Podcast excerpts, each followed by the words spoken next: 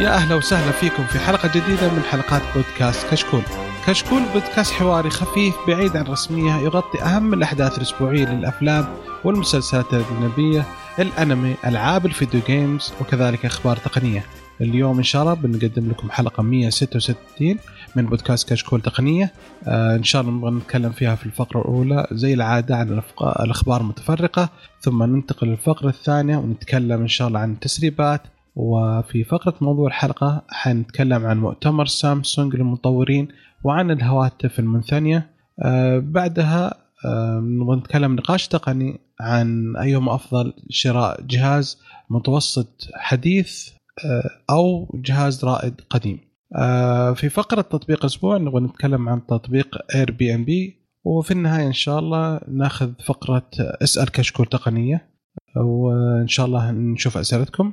في البداية حاب أذكر بأن تقييمكم على الآي تيونز مهم جدا وفيدنا كثير ويساعدنا على الانتشار، ولا تنسون تزورون قناتنا على اليوتيوب فيها فيديوهات جديدة. نبدأ أول شيء بتعريف الشباب. معنا أخوي معن. بريفيت بريفيت كمراد بريفيت. يلا الحين تورط. يلا عبد. ومعنا الأخ عبد الله. يلا ادخل عبد الله. مرحبتين. هلا بك. لا لا لا ما راح أسوي شيء. لا لا. حياكم حياكم. آه معكم مقدمكم آه بدر. آه أول شيء عبد الله ندخل الأخبار وعطنا أول خبر حبيبي. معنا أول خبر اليوم السعودية. السعودية تبني أول بيت من أول منزل بطباعة ثري دي، سووه خلال خمسة وعشرين ساعة. سووا بيت كامل خلال خمسة وعشرين ساعة عن طريق خبراء، أربع خبراء سعوديين وكم واحد أجنبي. طبعا الوزارة تبغى تسوي تبي تحفز النقطة هذه على أساس تسرع من من بناء البيوت كثيرة وزارة الأسكان. وكويس صار عندنا بيوت مبنية ثري دي. مش رأيكم أنتم؟ والله ما أنت تفضل. والفكرة حلوة حكاية إن نبني البيوت السريعة من ده النوع. كان في طرق أخرى برضو غير ال ثري دي، بس هل هذا ثري دي من ناحية بالكونكريت؟ أي بالكونكريت، بطريقة الكونكريت مظبوط. طيب آه هي أنا أشوف إنها فكرة حلوة، بس آه آه دائما كلها قبيحة. ما شفت ولا واحد منهم البيت يعني شوف شكله تقول أوكي حلو مقبول ولا شيء. فما أدري يعني إحنا بيوتنا يعني تعرف لازم تكون فيها نكهة إنه هذا حقي. أمم يمكن موضوع التصميم هذا ولا ولا كل بيوت كذا تصير ولا ثري دي بحكم إنها تص... يعني الطباعة تفرق فيها ممكن. لأن هي في النهاية إنها تكون efficient من ناحية الكهرباء، من ناحية التصميم، من ناحية رخص المواد المستخدمة، وفي إنه يمديك يعني يكون مفروض سعرها جدا مقبول بالنسبة للناس من التفين زينا يعني المهندسين الجدد أو يعني ذوي دخل محدود برضو. فلازم تكون attractive من ناحية الاقتصادية. ما أدري بدر ممكن إيش يقول في الموضوع. هو هو بالنسبة للتقنية هذه ميزتها إنها أه تعرف الطريقة العادية خلط وما الخلط والنقل والمحط وزي وزي كذا، فبالعادة كثير من المواد أه تفقد في عملية البناء نفسها وزي كذا. فالطباعة الثلاثية نوعا ما توفر أول شيء السرعة، وثاني شيء توفر أه المواد. بس وهي على حسب بالنسبة للتصميم، على حسب التصميم يعني. هي معلومة تحطها زي الطابعة، حطيت رسمة بسيطة حيطبع لك رسمة بسيطة، حطيت رسمة معقدة حيطبع لك رسمة معقدة، ما تفرق معه. بس الحين هو الهدف هي هل يعني لازم يعدلون التصميم عشان على الأقل يشمل الدورين، لأن التصميم الحالي دور واحد. فحلو ممتاز سريع. احنا تكلمنا من زمان في احدى حلقات إذا في احدى المواقع كان في في روسيا عشان سالفة الإخلاء والحرب زي كذا، ظاهر مدري ديزاسترز كان في مشكلة، فسووا بيوت سريعة يسوونها خلال أربعة وعشرين ساعة، يسووا بيوت وخلاص دائرية بعد كانت. ففكرة حلوة احنا معاهم يعني. بس صراحة ترى البيت صغير ترى شفته ترى مرة صغير، نفرين بس يعني يدوب. ايوه ذكرني بيوت اللي في عينات اللي جوا إيكيا اللي يقول لك بيت خمسة وسبعين متر بيت خمسة وأربعين متر زي كذا. هذا هو والله بيوت إيكيا جيدة يا أخي. مرات مو نفسك كذا فجأة تروح كذا وتنام. غلطة ذكر مرة قالوا تجرب السرير. غلطان يا صاحبي رايح لم بدله وأخذ راحتي. الله يعطيك العافية. أهم أهم ميزة في أنا اللي أبغى أعرف أهم ميزة في ال... إنهم يتوجهون للطباعة، هي هي السرعة أو أقل تكلفة أو الاثنين مع بعض؟ أظن الاثنين مع بعض. إذا كده لأنه زي ما زي ما قال بدر حكاية الأزمات تنفع للسرعة، إنك تسوي بيوت لل... لما يصير في كارثة طبيعية ولا شيء وناس كثيرين فقدوا بيوتهم، إنهم يمديك تسوي لهم بيوت مؤقتة بسرعة، هذه ميزة. ومن ناحية ثانية التوفير اقتصادي، فمثلا لو نقول إن نبي نسوي إعادة إعمار مثلا في في سوريا ولا في, في أماكن فقيرة في أفريقيا ولا ش... من دي من دي من دي الأشياء، فهتكون التكلفة جدا أقل، ومديك تسكن الناس وتحميهم من عوامل الطبيعية دي بسرعة. نعم. ممتاز ممتاز. حلو. يعطيكم العافية. تعطينا خبر حقك يا معن؟ مضر ها؟ لا لا أبدا ما قلت مضر. آه. ما قلت أبدا. آه. أوكي.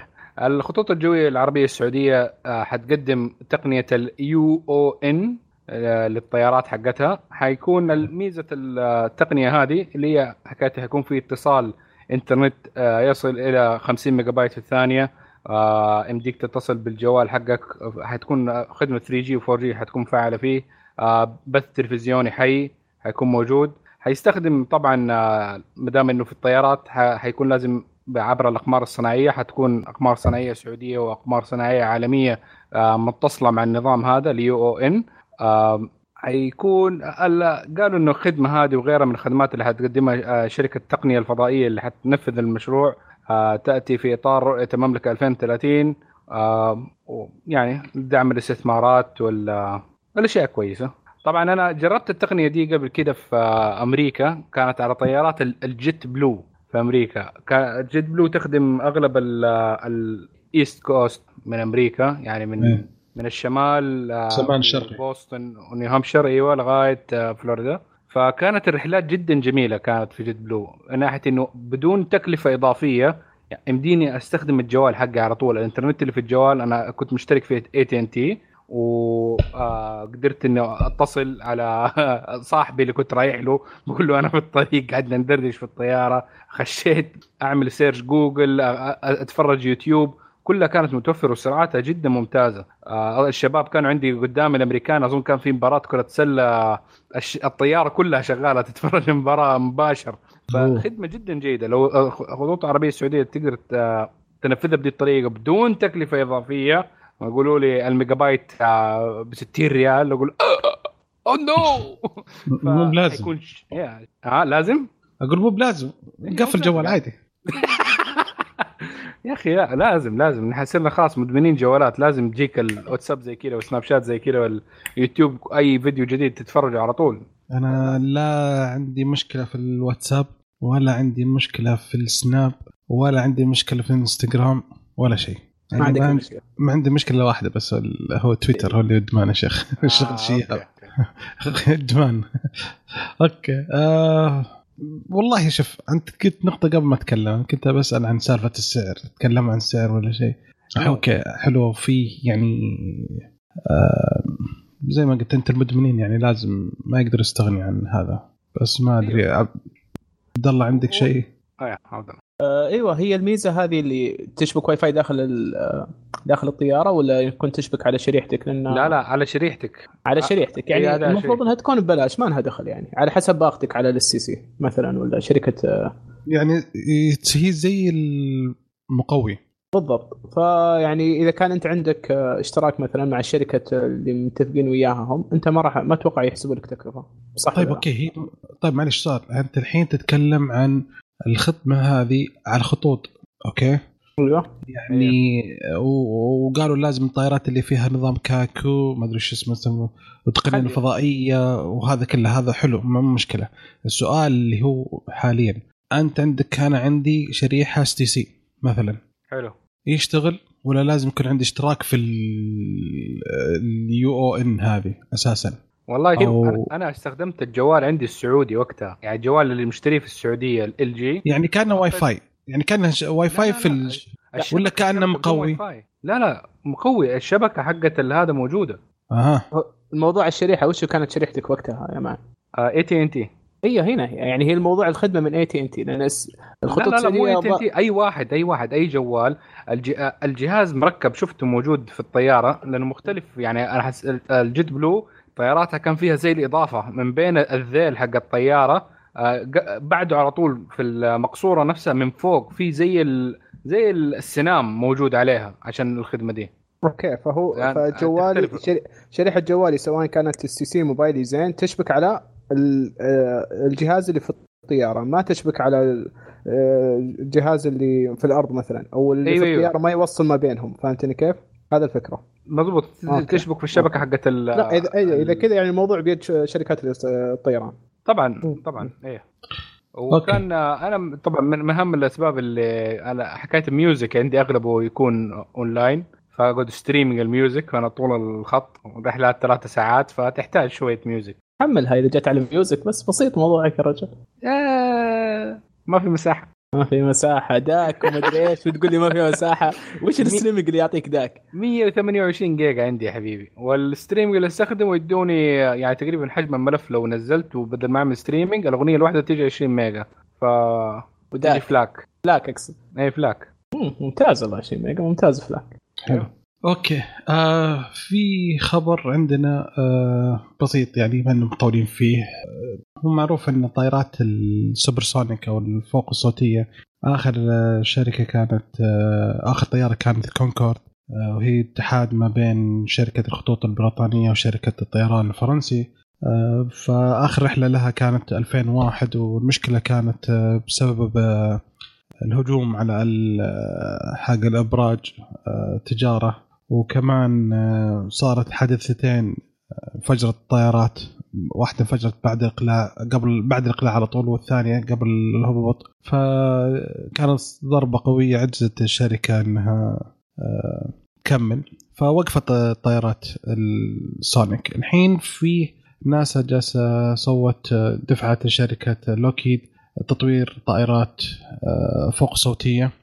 آخر مرة الكونكورد كانت سرعتها اثنين ماك أو ضعفين سرعة الصوت، كانت المسافة مثلا تقضي الرحلة اللي تأخذ سبع ساعات من لندن إلى نيويورك كانت تأخذها بثلاث ساعات ونص. فكان مرة ممتاز. بعض الرجال الأعمال كانوا يسافرون من الصبح إلى مثلا نيويورك وبالليل هو موجود مرة ثانية في لندن، فكان مرة ممتازة.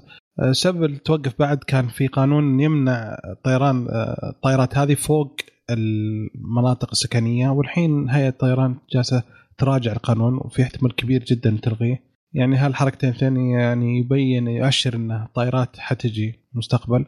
في طائرات ردي جاهزة تطويرها، بس يعني يحاولون. السؤال هو كان التكلفة حقة التشغيلية استهلاك، لأن كونكورد كانت تستهلك بنزين واجد أو وقود طائرات جدا عالي عشان توصل السرعات هذه. ويحلون بعد مشكلة الشوك ويف أو سونيك بوم أو الانفجار الصوتي اللي ينتج عن طيران، يعني مرور الطائرة هذه اختراقها طبقات الصوت. شو رأيكم؟ أهم شيء السعر أنا أشوفه يخليها تيجي تيجي تيجي بس إنه اللي أتذكر يعني على كثر ما أشوف أخبار على كونكورد إنه يقولوا كان سعرها almost دبل التذكرة العادية وأعلى منها، فكانت يعني ما حد كان، مو بس هي موجهة لرجال الأعمال، ما حد كان يقدر يركبها لرجال الأعمال يقولها بالنسبة مقارنة بالسعر. فإذا كان السعر ممتاز أتوقع له انتشار كثير. يعني الطائرة كانت تقريبا تأخذ مية مية شو اسمه تأخذ تقريبا مية راكب الطائرة. مية كونكورد ولا الجديد؟ كونكورد كونكورد كانت شيل مية. أوه ايه وكنت مية وشوية هي أكثر، بس ما ما قد ملت فل. وبعضها كانت الأسعار ترتفع يعني على حسب المنطقة، على حسب زي كذا، على حسب التايمينج. فكانت أقل شيء سبعة آلاف دولار. أوه سبعة آلاف دولار أخذت رون تريب طقلك اثنا عشر مثلا. أهم شيء السعر أنا أشوف هي اللي راح يخليها تنتشر، يخلي شركات شركات الطيران هم يشترونها كثير، هي اللي راح يحفز النقطة هذه. ومعاً والله هو أنا نفسي من زمان على حكاية دائما تمنيت إني أركب الكونكورد، بس على أيامها لما كنا ساعتنا كم كنا وقت ما وقفت وجاء الخبر وقلت نو.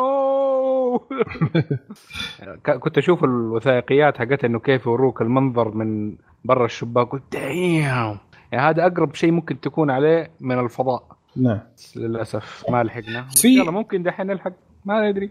في واحدة من الأشياء اللي معلومة شفتها فيديو وعجزت أبلغ الفيديو هذا، عجزت ألقاه صراحة. مرة شفتها بمقطع إن من السرعة العالية ومن الفريكشن وهذا إن كانت الطيارة مصممة أن تتمدد شوية، فلحظة في خلال الطيران بعض الكابينات تقدر تدخل يدك بينهم بعض الدروج، بس لما تنزل تنزل سرعة عادية وتهبط فخلاص ترجع مرة ثانية المسافة ما تقدر تدخل يدك فيها. فكان مرة يعني شيء غريب صراحة جدا. ما علينا. فعبد الله عندك خبر؟ ايوه حبيبي، عندنا جوجل حبيبة الملايين. جوجل باي أصبح متاحا الآن بالإمارات وعقبال ما يكون عندنا في السعودية. طبعا جوجل حركاتها يعني ما تعطيك البيج اتنشن بالموضوع هذا، نزلت كذا الخبر بالمدونة حقتهم وبس بدون أي إعلان ولا الحركات هذه في الإمارات وكذا. أوكي ترى أطلقناها بالإمارات وانتهينا، بس يعني تبغون تعالوا لنا إحنا ما مو محتاجين لكم حركتها. حلو. فإن شاء الله إن شاء الله تكمل وبعدها تجي عندنا وتجي أبل باي برضو وكل الخدمات المتاحة عندنا ونرتاح من بطايق وكل شيء. انتوا وش رايكم في الموضوع؟ والله انا بستغرب ان تاخرت جوجل، يعني تخيل ابل باي دخلت السوق في الامارات قبل جوجل، مع ان جوجل يعني نسبتها بالسوق اكثر، يعني سوق انت الاجهزه الاندرويد اكثر في العالم كله ثمانين بالمئة صح ولا لا؟ اثنين وثمانين اعتقد ثمانين. فيعني كيف ان جوجل ابل باي دخلت في الامارات قبلها وهي توها تدخل؟ لا وما حركات جوجل. بنفس الخبر موجود انه على ان الاجهزه المستخدمه في الامارات خمسة وسبعين بالمئة منها اندرويد والباقي اي او اس واذر. آه. فيوريك كيف جوجل، يعني جوجل بصراحه انا ما ادري شلون تفكر بالسيرفيسز في العالم، يعني تحسها مره خطواتها بطيئه، تحسها تدرس السوق او انها تصير ليزي بزياده. انا ما ادري، انا اشوف انه صراحه يعني شوف يعني الدعم حتى دعم منطقه ترى مره ضعيف عندنا، ما في دعم جوجل، يعني ما في أوردي بيكسل، ما تقدر تجي البيكسل أصلاً في السعودية ولا الإمارات ولا صح ولا لا؟ يعني من كم سنة أبل إذا نزلت الجوال ينزل السعودية مع أول الدول اللي تنزل فيها، يعني صحيح من أول صحيح يوم صحيح. في حين إنه إحنا ما أبداً يعني جوجل حتى أغلب خدماتها، يعني من ناحية جوجل ميوزك ما تقدر، من ناحية اليوتيوب ريد ما هي مدعومة عندنا بالسعودية، يعني الفترة قريبة بس صار مدعوم اللي هو في البلاي ستور إنك تقدر تشتري فيديو أفلام ومسلسلات ولا كل شيء موجود. يعني الموبايل ف... الحين توها متكلمة مرسلت لي رسالة تقول تقدر تشتري من من متجر أبل من متجر جوجل بلاي عن طريق موبايل نفسه. كيف كيف كيف أرسلت رسالة موبايلي إن أقدر آه أشتري موبايلي. أي إن أقدر أشتري الحين من جوجل بلاي وش اسمه حمل التسعير على الفاتوره حقتي على الفاتوره. ايوه ايوه ايوه مسوينها تقريبا موجود الظاهر على على ثلاث شركات في الاندرويد، ما ادري بالاي او اس كيف، لكن على الاندرويد موجود على ثلاث شركات. زين زين موجود على الاي اس زين حاليا اللي تقدر تشتري أيوة. من كل شيء وعلى تطبق على هذا. اي انا اقول لك في الاي او اس الظاهر بس زين دعمتها، لكن بالاندرويد الثلاثه داعمينها فما ما في مشكله.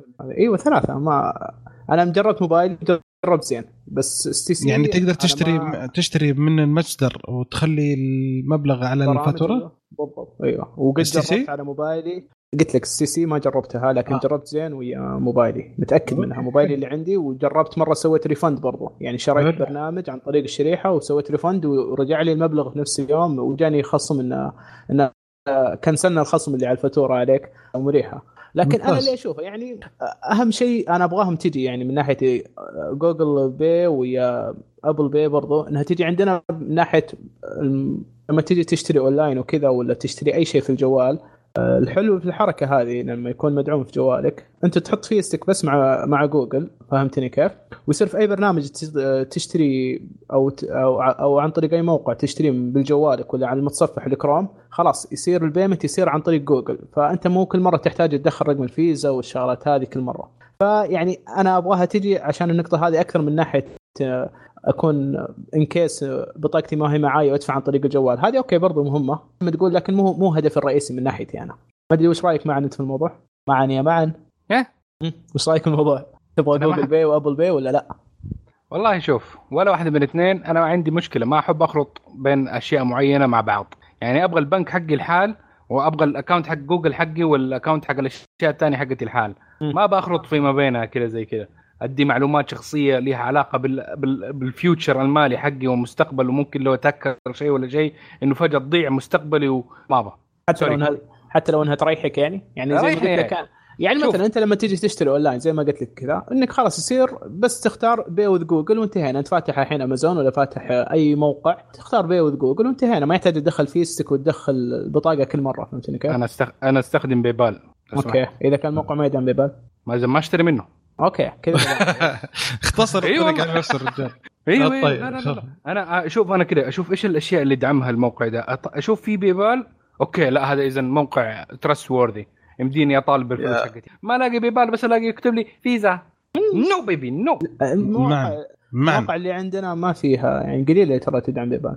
اذا ما انا مشتري من عندكم مان حط بيبال اشتري. اصبتني بصدمه صراحه. ليه؟ عضو كشكول تقنيه وتتكلم ما تبغى التقنيه, لازم تجرب كل تقنيه جديده ولازم تسوي كل شيء. عند الفلوس انا رجعي. الله يعطيك. طيب اسمعني, ما دام عندك رجعي ما رجعي عطني الخبر اللي عندك يا يا رجعي انت بتاع سامسونج. خبري بسيط جدا. المعلم الكبير حق سامسونج الشيخ لي جاي يونغ. ايوه هو شو من هذا الشباب يا هو ها من هذا هذا رئيس الشركه الكوريه نائب رئيس نائب رئيس ايه نائب رئيس آه لي جاي يونغ. حلو قال لي يا ربع شنو هذا هواوي وشاومي ملحقين نحن اوكي هذا كبار وزي كده بس انه ما ينفع الكلام هذا. فبيقول لهم انه بليز بليز بليز حسنوا الكاميرات شويه لانه الشباب بدأوا يلحقوا. آه طبعا الخبر كاتبين انه عشان الجوال الاستن انه مركزوا في الاستن وحسنوا الكاميرا حقته, بس انا شايف انه ما حيلحقوا انهم يغيروا اي شيء دحين لانه الاستن قاعد نازل.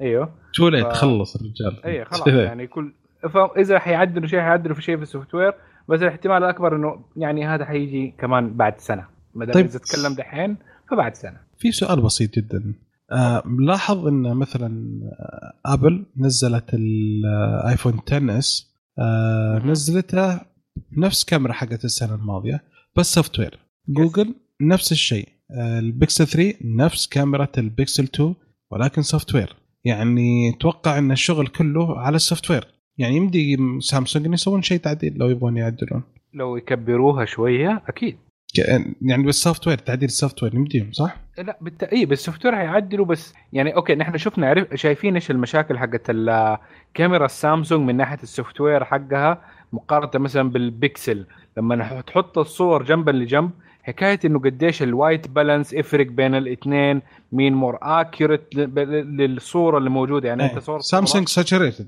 ايوه تلاقي انه لسه شوي ساتوريتد يعني مشبه, الوايت الوايت بالانس ما انظبط يعني اللون الابيض ما هو مظبوط مره, بعض الصور تزيد الغماقه فيها او تزيد الفقاعه حقت بعض الالوان. لما تصور وجه مرات تسوي لك شغل فلترة والتجميلية على الصورة بدل ما يدي لك هي تكون مور اكيوريت او مور يعني مو مور خلينا نقول بالعربي انه اكثر دقة. تلاقينا شوية مسح كده مسوي لك قريبة من العين. ايش تليس؟ ايوه تليس طبيعية طبيعية ما قال تليس مش تليس اقول لك طبيعية قريبة من العين. يعني هم اوقات صورهم تكون او او المعالجة حقت سامسونج زي ما قلت انت انها ما تكون طبيعية, فهمتني كيف؟ بالضبط يعني شوية زيادة عن العين الطبيعية. انا شو زي ما قال بدر بالضبط انه سامسونج يمديها تشتغل على السوفت وير, واساسا هي مشكلتها بالسوفت وير ما هو بالهاردوير. وكل الشركات مفروض تشوف يعني بعد اللي سوته جوجل وابل السنة الماضية او قبل شهرين تعرف ان الموضوع كله بالسوفت وير ما هو بالهاردوير. انا ممكن اصدق انه هي بس مشكله سوفت وير, لو انه الرو فوتج لو انك صورت رو بدون اي اضافات او تعديل او هذا لو يكون مينيماليستيك انها تطلع جيده, بس حجم الكاميرات والعدسات لسه جدا صغير. انت لما تقارن بين يعني الحجم حق الكاميرا اللي موجوده على الجوال والحجم حق اي كاميرا بوينت اند شوت اللي هي الصغيره دي اللي تمسك في اليد اللي حجمها حجم الجوال برضو لحالها كاميرا لحالها بحجم جوال, في فرق كبير بين السنسور والعدسه بين الاثنين. فلو انهم بس يحاولوا يكبروا شويه زي ما سوت نوكيا ديك الايام, ديك الكاميرا حقت الايت واللوميا عشرة عشرين كانت خرافيه. ارجعوا سووا كاميرا بدل حجم الحجم ده طيب نبغى الحجم ده بس. طيب شوف يعني عندك زي ما قلنا جوجل ويا ابل نفس الحساسات حق كل الشركات وتقريبا نفس الحجم, لكن مع المعالجه اللي يسوونها وبالسوفت وير شغل السوفت وير باين واضح واضح يعني. انا ما بتلاته هم شغالين دحين يحطوا كاميرتين ثلاثة أربعة خمسة ستة. هذا جوجل كاميرا واحدة و... حط واحدة كبيرة. جوجل. امم. أوكي. أوكي حلو. وحقت جوجل بالنسبة لل أنا أنت شفت الصور حقت بين جوجل بيكسل الجديد ومقارنة بين الجوالات الثانية؟ أيوة. م... إيش رأيكم في في, في الكاميرا؟ تقصد على الميزة الجديدة اللي هي نايت سيس ولا ولا بشكل عام أوفرول؟ بشكل عام أوفرول. ممتازة يعني لحد الحين أنا أشوف جوجل لسه رقم واحد بالكاميرا. نحس إنه الضوء يخش بطريقة أحسن حتى. ونفس الحساس ونفس كل شيء، كل الموضوع سوفتير. أنا أقول لك الموضوع سوفتير. ما أدري.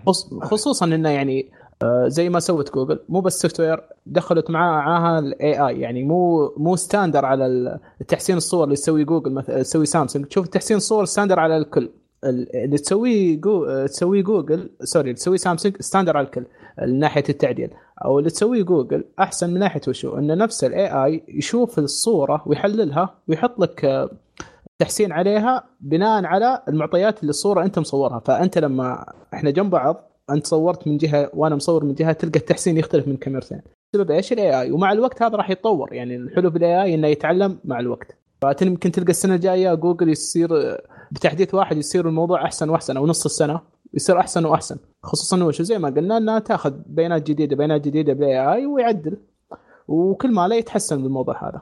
وأنا بالنسبة لي هي نفس الهرجة حكاية لما تقول لي أنا إنه ماكينة أربعة سلندر أوكي وزودنا لك هي بتيربو وهذا، بس يا أخي في شعور مختلف لما تكون ماكينة ثمانية سلندر يا أخي، في كده يعني فاهم، في شيء روحي في الموضوع، تحس إنه يخش الروح.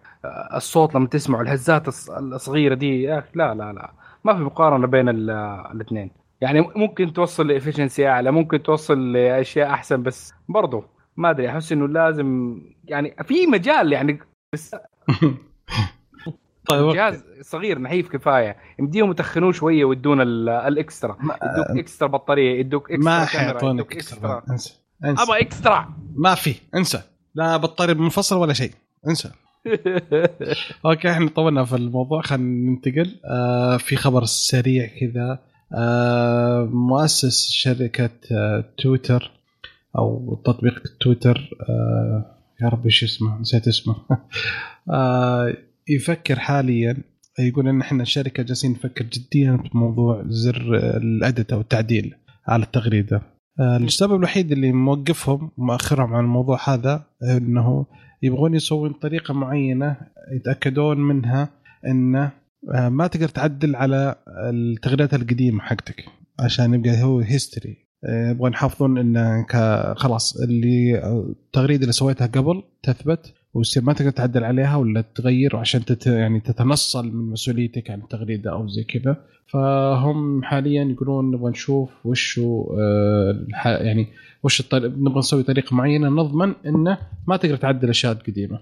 أوكي يمكن هذا أكثر مشكلة يواجهونها، وبس أهم شيء يجيبوها يجيبوها يريحونها يخلوها لونها خمس دقائق أو نص نص ساعة بس، وبعدها ما تقدر تعدل، لكن تكون موجودة. يعني دائما أوقات تكتب تغريدة وتغلط تقعد تحذفها وتنسخ والحركات هذه، فأهم شيء يجيبونها بس. يعني لو يخلونها بالكثير ست ساعات، أو أنا أشوفها ما تعدي الساعة بعد المفروض، وبعدها يصير ما تقدر يا يعني أنك تحذفها أو أنك ما تقدر تعدلها، ما عندي مشكلة. أيوه لأن زي ما قلت هذا أهم شيء، خصوصاً يمكن لو خلوها أنه على طول مفتوح طول الوقت بيغير فكرة التويتر أتوقع، وراح يغير في مفهوم التويتر. فأفضل شيء يخلونها خمس دقائق يمكن ربع ساعة بالكثير، بس أهم شيء يجيبوها، تعبنا بدونها. طيب حلو أوكي، آه ما في مشكلة. آه نشوف المان ولا سوري سوري عبد الله، عندك خبر يا عبد الله؟ عندي خبر. عندنا آه الشركات حبتنا هالفترة هذه سبوتيفاي رس...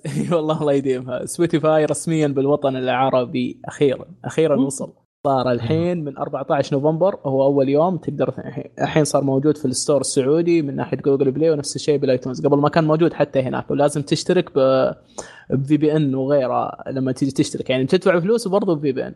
المهم الحين تقدر أي واحد فيكم يسجل، وتقدر تسمع الخدمة بدعايات، لكنها بيكون ستريمينج بدون تحميل، لكن تجي لك دعايات. هذا إذا كان مجاني. إذا كنت تبغى تشترك، والاشتراك أشوفه مرة ممتاز، خصوصا مقارنة باللي عندنا أو بالعالم برضو. يعني عادة أسعار اشتراكات سبوتيفاي بأمريكا وغيرها عشرة دولار، عندنا سعر الاشتراك عشرين ريال سعودي ما يقابل خمسة دولار في بعض الدول. ايه ممتاز جدا. واي نوت انك ما تشتري، وعندك اول ثلاثين يوم آه آه تجريبي، وتقدر تكنسله قبل ما يخصمون لو كنت تبغاه. فجربوا الخدمه شوفوها. امم حلو، مره كويس كويس والله صراحه.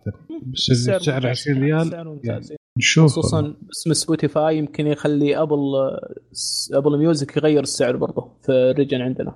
كم عندنا الحين تقريبا ابل ميوزك؟ ما ادري، انت اخبر انت ابل. انا ما ما لي دخل بالموسيقى ابدا. انا مره خبري اخر اخر خبري كان الله يرحمه بوب مارلي، ما ادري بعد كثير، واحد قديم ترى مده. طيب الله يعطيك العافيه، خلاص مو مشكله.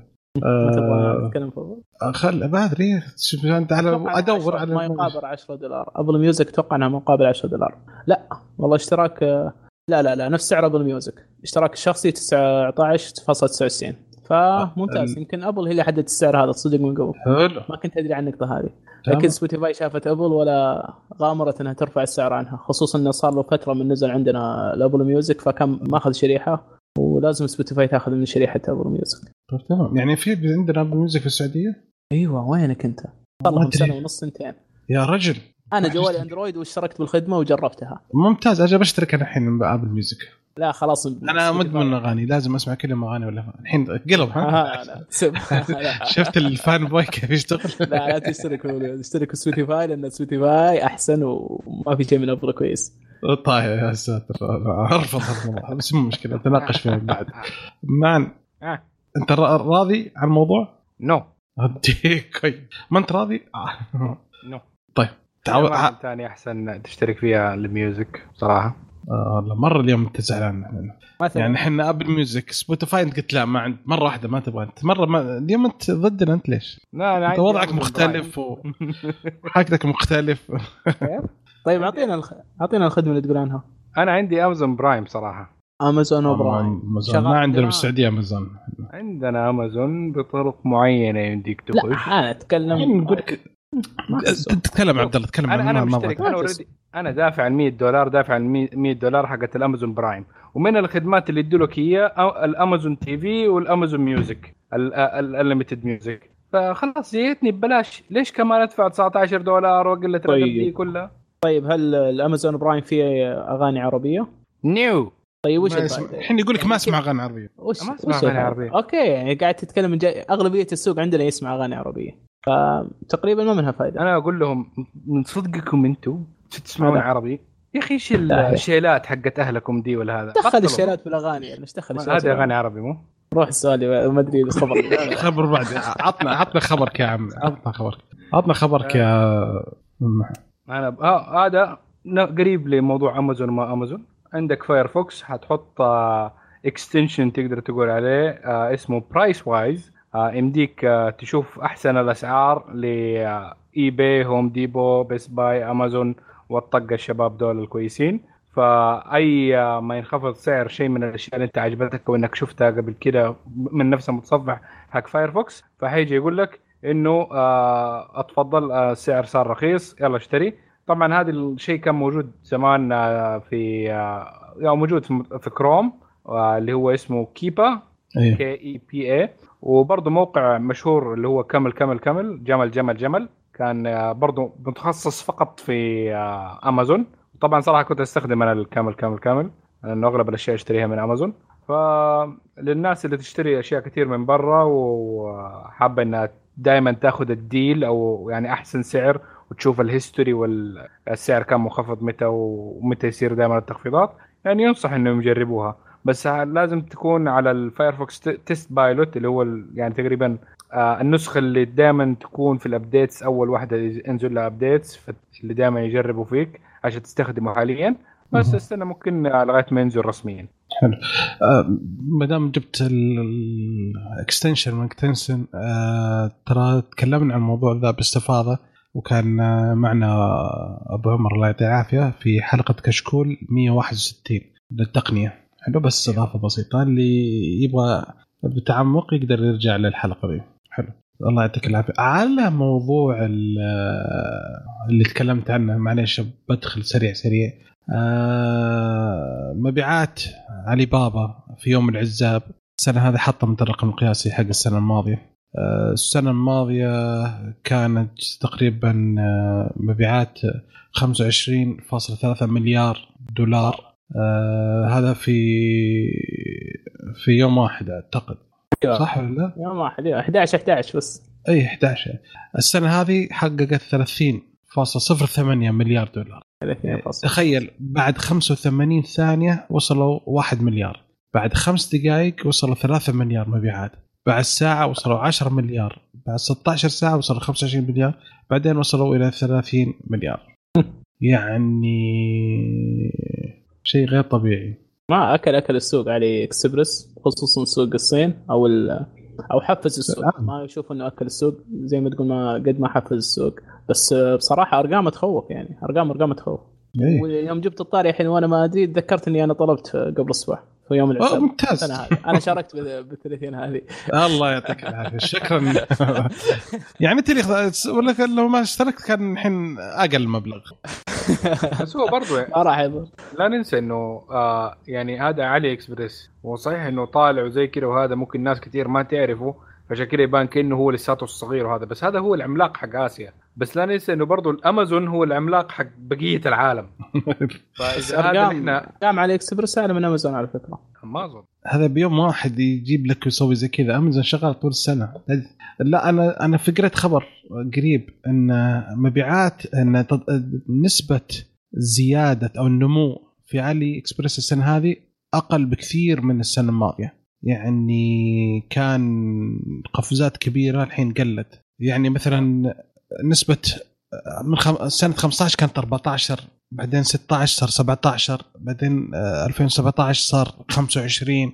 يعني تتكلم قفزة كبيرة، الحين من خمسة وعشرين إلى ثلاثين، ففي النهاية أقل شوية. والنمو في نفس السوق، يعني نفس المتجر كامل، أقل بكثير من السنة الماضية. ف يعني شيء كويس، بس هذا شيء يخوفهم. هم في النهاية ما يهمهم أرقام، النسبة هي اللي تهمهم أكثر شيء. أكيد صحيح، نسبة الولاء بالذات لا يمكن يعدل عليها برضه. خلينا خلينا خلينا نتأكد من موضوع إنه أمازون تد... ويا علي إكسبرس ون... ونشوف بينهم مرة ثانية، نعلق عليها بالحلقة لما حلو. نتأكد من الموضوع هذا معاً معاً إيوه. آه بس هي من ناحية علي دقيقة، من ناحية الشحن والهذا لساتها يبغى لهم يشتغلوا عليها صراحة في شوية، آه مع إنهم قريبين مننا. أنا السبب الكبير ما خليني أشتغل أشتري من عندهم حكاية إنه مرات كتير ألاقي الشحن إنه يكون مجاني، أو من الشركة حقت الشحن تقول لي إنه هياخد ستين يوم، فأقوم أتجه لإي باي وأمازون لأنه ألاقي ضمانات أحسن في الشحن والتسليم والسرعة في الموضوع. ومع إنه الصين قريبة، يعني المفروض إنه تجينا أسرع، بس احتمالية إنه إنه عشان المشكلة دي بالنسبة لنا نحن كسعوديين، إنه ما في أظن شحنات طيران كتير بيننا وبين الصين، أغلبها كلها بحرية، فهذا الجزء مسويت لنا مشكلة. بعكس أمريكا، لما طلبت إنه نفس الشيء الرسل لي أمريكا، ومن أمريكا أوديها للعنوان حقي اللي في أمريكا، وبعدين من هناك يجي السعودية، كان أسرع. ف...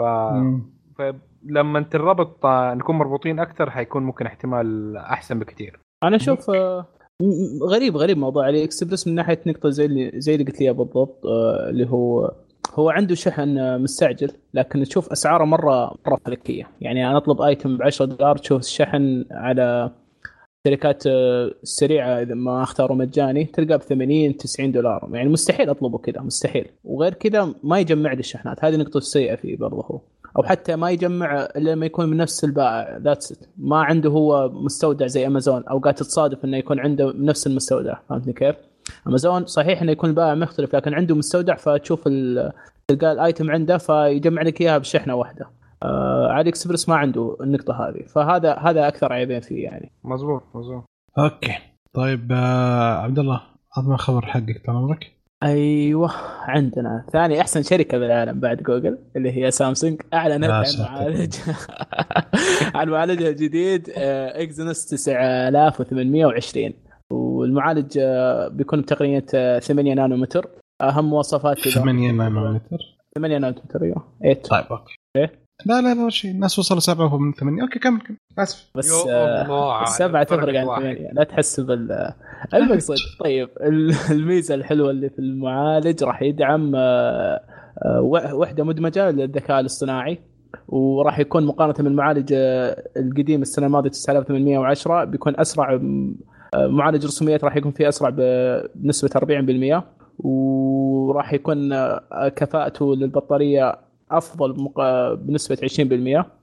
والميزة الحلوة وهذه الأغلب تدعم التسريبات اللي كانت موجودة عن الجالكسي إس عشرة، إنه راح يدعم البصمة اللي تكون مدمجة بالشاشة، وطبعا هذه ما أتوقع أنها بتكون موجودة، لكن المعالج يقول لك يعطيك كذا اللي هو مثلا يدعم تصوير فيديو ثمانية كيه ثلاثين فريم بالثانية، ويدعم حتى خمس حساسات الكاميرا مع حساس إيه آر. ف أنا ما أتوقع أنه بيحطون الميزتين هذه سامسونج في هذا، لكن نقول لك المعالج يوصل كذا.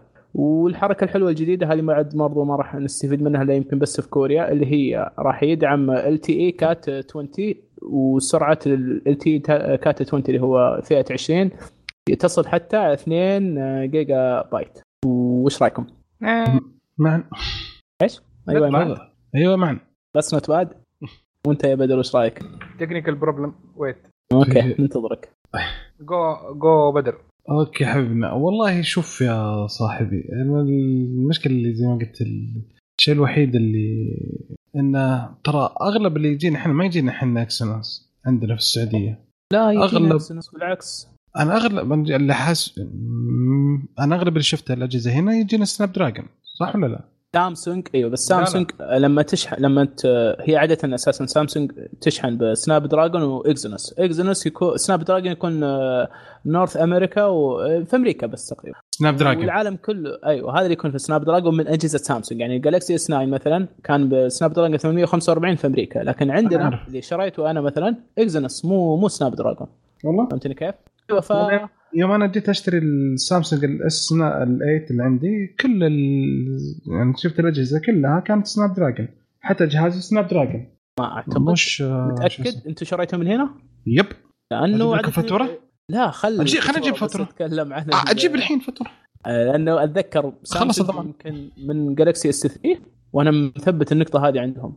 امريكا سناب دراجون عندنا اكزينوس، امريكا سناب دراجون عندنا اكزينوس، ولما صار يعني وقبل كان سناب دراجون افضل من اكزينوس، ولما باخر يمكن من جالكسي اس سبعة صار الاكزينوس افضل من ناحيه، خصوصا انا اشوفه اكثر فرق بينهم يعني آه خصوصا مع مشكله الحراره بالسناب دراجون ثمانمئة وعشرة كانت الحراره مره فظيعه اي اي فاكزينوس تطور فيها كثير، وخصوصا آه سامسونج بالجالكسي اس ستة ايوه اكس اكس ستة ايوه اكس ستة لا السكس معليش آه كانت التبريد في المعالج من اليوم يعني أنا أشوفه هو من أفضل الأجهزة بالنقطة هذه، جدا ممتاز. خصوصا جالكسي تسعة عندي الحين مرة ممتاز من ناحية الحرارة. وأنتوا إيش رأيكم؟ طيب آه معن رجعتوا يانا ولا لا؟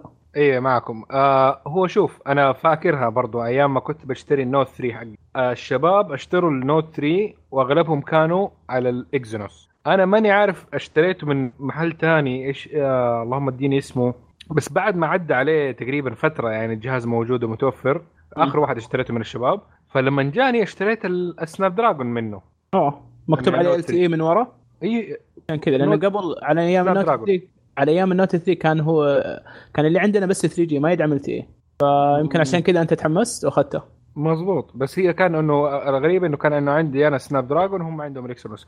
فكره انه في السناب دراجون والاكسونوس بالنسبه لي اوكي، مرات انه صحيح لما يجربوا الاثنين كل سنه مثلا انزل الجهاز عليه واحد على سناب دراجون واحد على الاكسونوس، مرات تلاقي انه هذا احسن من ده في اشياء وده احسن من ده في اشياء. م. المشكله كلها انا بتكون بالنسبه لي انه اغلب الاعلانات والاشياء اللي بتجينا نحن بنتفرج عليها حقت النورث امريكان، فكلها تاخذ الارقام والاشياء والميزات اللي موجوده فين في سناب دراجون، ونحن دائما نتبقلب بيجينا الاكسونوس، فممكن تلاقي انه حاجه مختلفه عن الكلام اللي كان بيقولوه من ناحيه البرفورمانس والاشياء دي. يعني الاكسونوس دائما كان من ناحيه انه مت...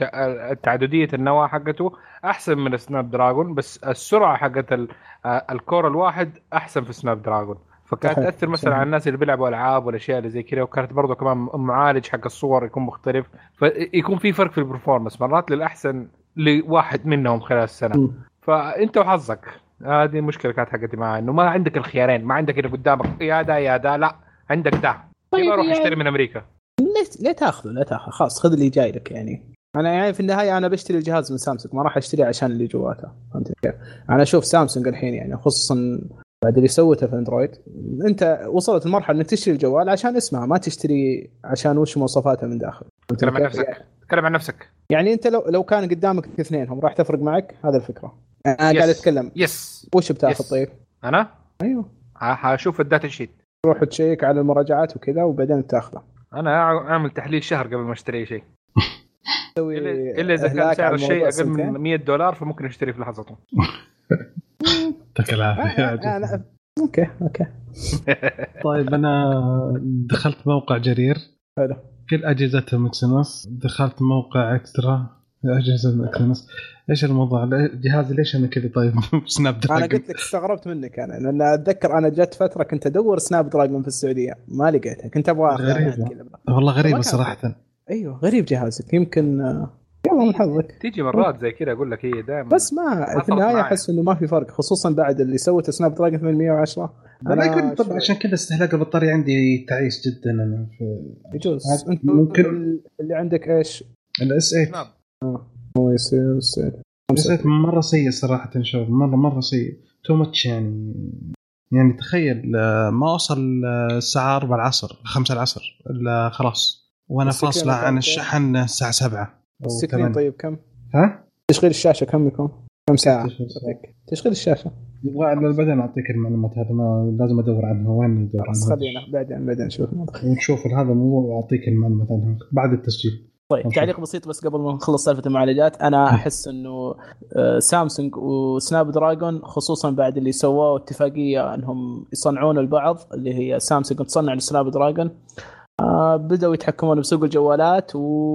وهم اللي صاروا يمشوا الموضوع على مزاجهم حبة حبة. هذا اللي أنا منرفزني فيهم، وعشان كذا أحيي هواوي إنها شغالة لحالها، وأتمنى أبل إنها تكون أحسن منهم، بس لسه ما هي أحسن منهم للأسف يعني. ونفس الكلام مع أبل، لكن نقول أبل ما راح تكون يعني، نقول هواوي لو كان لو كان معالج كويس، ويمكن لو قل عندها الأداء من... لو كان معالجه كويس قصدي يمكن شركة ثانية تشتري من عندهم هواوي، فهمتني كيف؟ ما عندها مشكلة أتوقع بتقول، مثل ما صار مع سامسونج. أتذكر سنة من السنوات لينوفو سوت جهاز كان سبيشال ميد ونسيت وش اسمه والله، المهم أنها جت أخذت المعالج حق سامسونج إكسنس يعني كيف، فكان فيه الخيار هذا. لكن إن شاء الله إن شاء الله أحد يغيرهم، للأسف يعني قدام إنتل ما دخلت ولا قدرت عليهم، فما أتوقع أحد بيقدر عليهم يعني. أنت أصلا مشاكلها مشاكل يعني صراحة، حتى أدائها ما هي بسيء مو بزين ترى. أبل متورطة كثير مع إنتل يعني قبل كم سنة، أي قبل سنة يعني المشكلة اللي صارت مع كوالكوم كلها من إنتل. أجهزة أبل اضطرت تأخرها تسوي لها تحديث عشان بس تستنى إنتل تنزل البروسيسور حقها في الماك بوك وزي كذا. فيعني المشكلة أنه هي لازم تعادة برمج عشان هل أبل تبغى ترجع للاي ام دي ولا لا، فمشكلتها مشكلة يعني صراحة. طيب بس يعني أنا أشوف العكس في النقطة هذه، يعني أبل هي اللي تتأخر في النقطة يعني. أنت بآخر فترة صارت تقريبا بشكل دوري يعني، قبل كانت كل سنة سنة ونص تتحدث معالجاتها، الحين صارت كل سنة.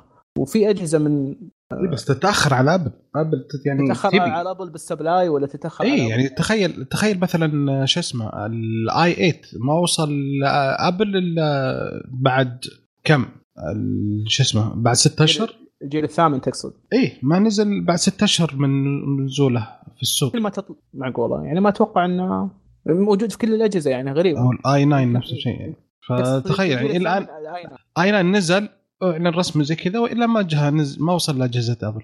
يمكن ابل ما اخذتها هنا الفكره، هل ابل جد قالت هي اللي تبغى هي؟ شوف المشكله أخ... تخيل تفضل عبد الله. اه اسم اللي اقصد انه وشو انه خصوصا في مع انتل انا اتوقع ابل تلعب النقطه هذه وشو انها ما تاخذ معالجاتها العاليه لانه تصرف بطاريه كثير، وتقريبا ابل وصلت على الستاندر انه ما تبغى تقلل بطاريه اجهزتها عن ثمان ساعات تشغيل، ما تبغى تيجي تعلن الجهاز تيجي تقول انه هذا بطاريته صحيح انه اداء حقه عالي لكن بطاريته خمس ساعات مستحيل تسويها. خلاص احنا وصلنا الحد عندنا ثمان ساعات عشر. انا هذا قصدي اقل شيء عشرة او عشر ساعات يعني من عشرة من اثنا عشر، فهمتني كيف؟ مم. عشان كذا ما تاخذ المعالجات الاي تسعة اتوقع كذا يعني. فانا ما اعتقد انه بالعكس يعني، اذا كانت انت انت بتورد حق كل الشركات ما اتوقع ان واحد ما راح تاخذ ما راح تورد حق ابل اللي كانت مره قليل كمياتها قليله، فما اعتقد انا النقطه هذه بالعكس. أيه. انا اشوف ان ابل مقصره ان جاتها فتره كانت يعني مثلا حين نزل الماك بوك الماك بوك برو مثلا اللي هو مع تتش سكرين صح ولا لا؟ ايش المعالج اللي فيه الحين؟ اي جيل؟ الجيل الثامن صح ولا لا؟ الجيل الثامن نعم الجيل الثامن نزله الحين انتل سوري نزلت اعلنت عن الجيل التاسع صح ولا لا؟ نعم اوكي انت راح استنى وشوف متى ابل تنزل تدعم الجيل هذا في اجهزتها، يمكن تاخذ لها سنه فهمتني كيف، على ما تنزل معالجات جديده انتل. هذا شيء يقهر من اي ناحيه، يعني مثلا انا نص السنه مثلا نص السنه ألفين وتسعة عشر جيت اشتري جهاز من ماك فهمتني كيف، يقهر الموضوع اني اخذ جهاز الحين اشتريه بسعر اللي قبل سنتين مثلا فهمتني كيف، وحتى بس معالج قبل سنتين برضو معالج الجهاز اللي فيه يكون قبل سنتين ما يكون up to date until today. بما أن أبل ما تحدث أجهزتها كتصميم ما هي مشكلة، بس حدثها من داخل فهمتني كيف، حطها على آخر معالج نفس السعر يعني اثنين ونفس طيب. السعر الحين السنة هذه أو معلش أه أه بس بطيء يعني أه ألفين وثمانية عشر حدثت أجهزة الماك بالآي ثمانية حلو الجيل الثامن مو آي ثمانية تقصد الجيل الثامن الجيل الثامن سوري فحدثتها هي كانت نازل وحدثت أجهزتها بنفس تقريبا يعني نفس المواصفات بس حدثتها كلها بس بعد كان تأخير آبل كانت السنة الماضية أخرت أجهزتها أن تعرض أخرت أن تنزل في السوق بنستنى الإعلان حق أنتل لأن بعد ما تخلص أنتل تعطي زي الحين أنتل أوردي أعلنت عن مودم الحقها اللي يدعم ال فايف جي اللي أوكي. هو إكس إم إم ثمانية واحد ستة صفر حلو كلام حتنزله في نص ألفين وتسعة عشر يعني حتنزل في أجهزة حقت ألفين وعشرين طيب سؤالي سؤالي الحين أنت أب... لسه يعني قبل لما تاخذها حتحتاج تضبط على أجهزتها لا تنسى ان السيستم انه مقفل هو نظام مقفل لازم قبل تسوي ما اعتقد يعني هندسه الاجهزه من داخل تختلف كثير يعني مكان المعالج ما توقع يختلف بين الجهاز وجهاز ابل ما اعتقد يعني ويندوز اتكلم عن لا لا, لا مو باختلاف انا اتكلم عن تنسيق البرمجه في النهايه انت لما تعطي المودم لازم تر... صح صح البرمجه حقتها كل شيء لكن معياريه عاده المعالجات أنا... معياريه معالجات انت ما تختلف من السنه هذه عن السنه الماضيه في... يكون بس اللهم تعديلات بسيطه نادر أنا... ما تكون التعديلات كبيره هذه نقطه ثانيه آه. نقطه ليه يكون على الويندوز الموضوع نفس الشيء بس سريع سريع هذا فكرتي خصوصا مثلا يعني اعطيك انا مثال اشوف التكسير من ابل مثلا الماك برو الحين اللي هو الاسطوانه صح ولا لا انت لو تبغى تاخذه الحين راح تاخذ معالج المواصفات قبل ثلاث سنوات اربع سنوات انت متخيل بتشتري بكم سعر وروح شوف كم سعره في موقعه آه. فهذا الشيء يقهر صح ولا لا انت الحين لو انك تبغى جهاز من ماك جهاز السوفتوير حقه ماك لكنه تبغى مونستر على قولتهم وحش فما لك الا الماك برو ما راح تاخذ الا معالج قبل سنتين وثلاث سنوات يمكن اربع سنوات صلى الله على ما حدث طب اوكي معلش عبد الله في شيء كذا في شيء احساس كذا طنين في اذني ما ادري احس كانه ما نبغى يتكلم يقول شيء عندك شيء معنا لا خليه يكمل خليه يكمل لا لا تفضل هو الكلام مظبوط بس من ناحيه ال ال انه يغيروا البروسيسور من ج- من جنريشن لجنريشن مرات يطول لانه زي ما احنا قلنا الاي تسعة كبروسيسور حاليا في اللابتوبات الجديده حقت ابل ما غيروا شيء في الشاصيه ففين هم تاخروا صراحه ما ادري لانه زي ما ال- البروسيسور الاي تسعة موجود في الماك آه اداؤه اسوأ من حق السنه اللي فاتت عشان مو قادر آه يشغله مظبوط لا عنده الريكويرمنت حق الحرارة انه ينزلها قاعد يسخن اللابتوب ما هو قادر يكون سريع بالنسبة للفلوس اللي تدفع عليه فالبروسيسور doesn't fit doesn't fit عشان ما غيروا الشاصير ليهم فترة نفس الشاصير نفس كل شيء ما ما غيروه يا حبيبي انسى حيتغير اه انسى نتغير لازم يتغير لا ما حيتغير قبل عندها اسمع اسمعني حبيبي عندهم غلط نفس المشكله اللي هي زي ما قال عندي اسمع في في في, في البرو الماك برو حكايه صندوق الزباله ده انه حكايه الديزاين نفسه عارفين انه في مشكله عشان كده ما قدروا يعملوا ابجريد لغايه دحين كل اللي اشتروه علقوا وقالوا يا هو هذا ما هو برو هذا شيء ديزاينر انتوا حسبتوه انه نحن بتشاركوا في المعرض الفني العالمي نحن نبغى جهاز يخدم طز يكون كبير يكون صغير نبغى جهاز يخدم يكون عليه السوفت وير حقكم اديني الجهاز هذه مشكلة أبل كلها أنا قلتها من أول وارجع أقولها تاني إذا هم رجال أوكي وعندهم يقولوا إنه أجهزتهم الجهاز سيب السوفتوير سوفتوير جيد أنا استخدام سوفتوير سوفتوير جيد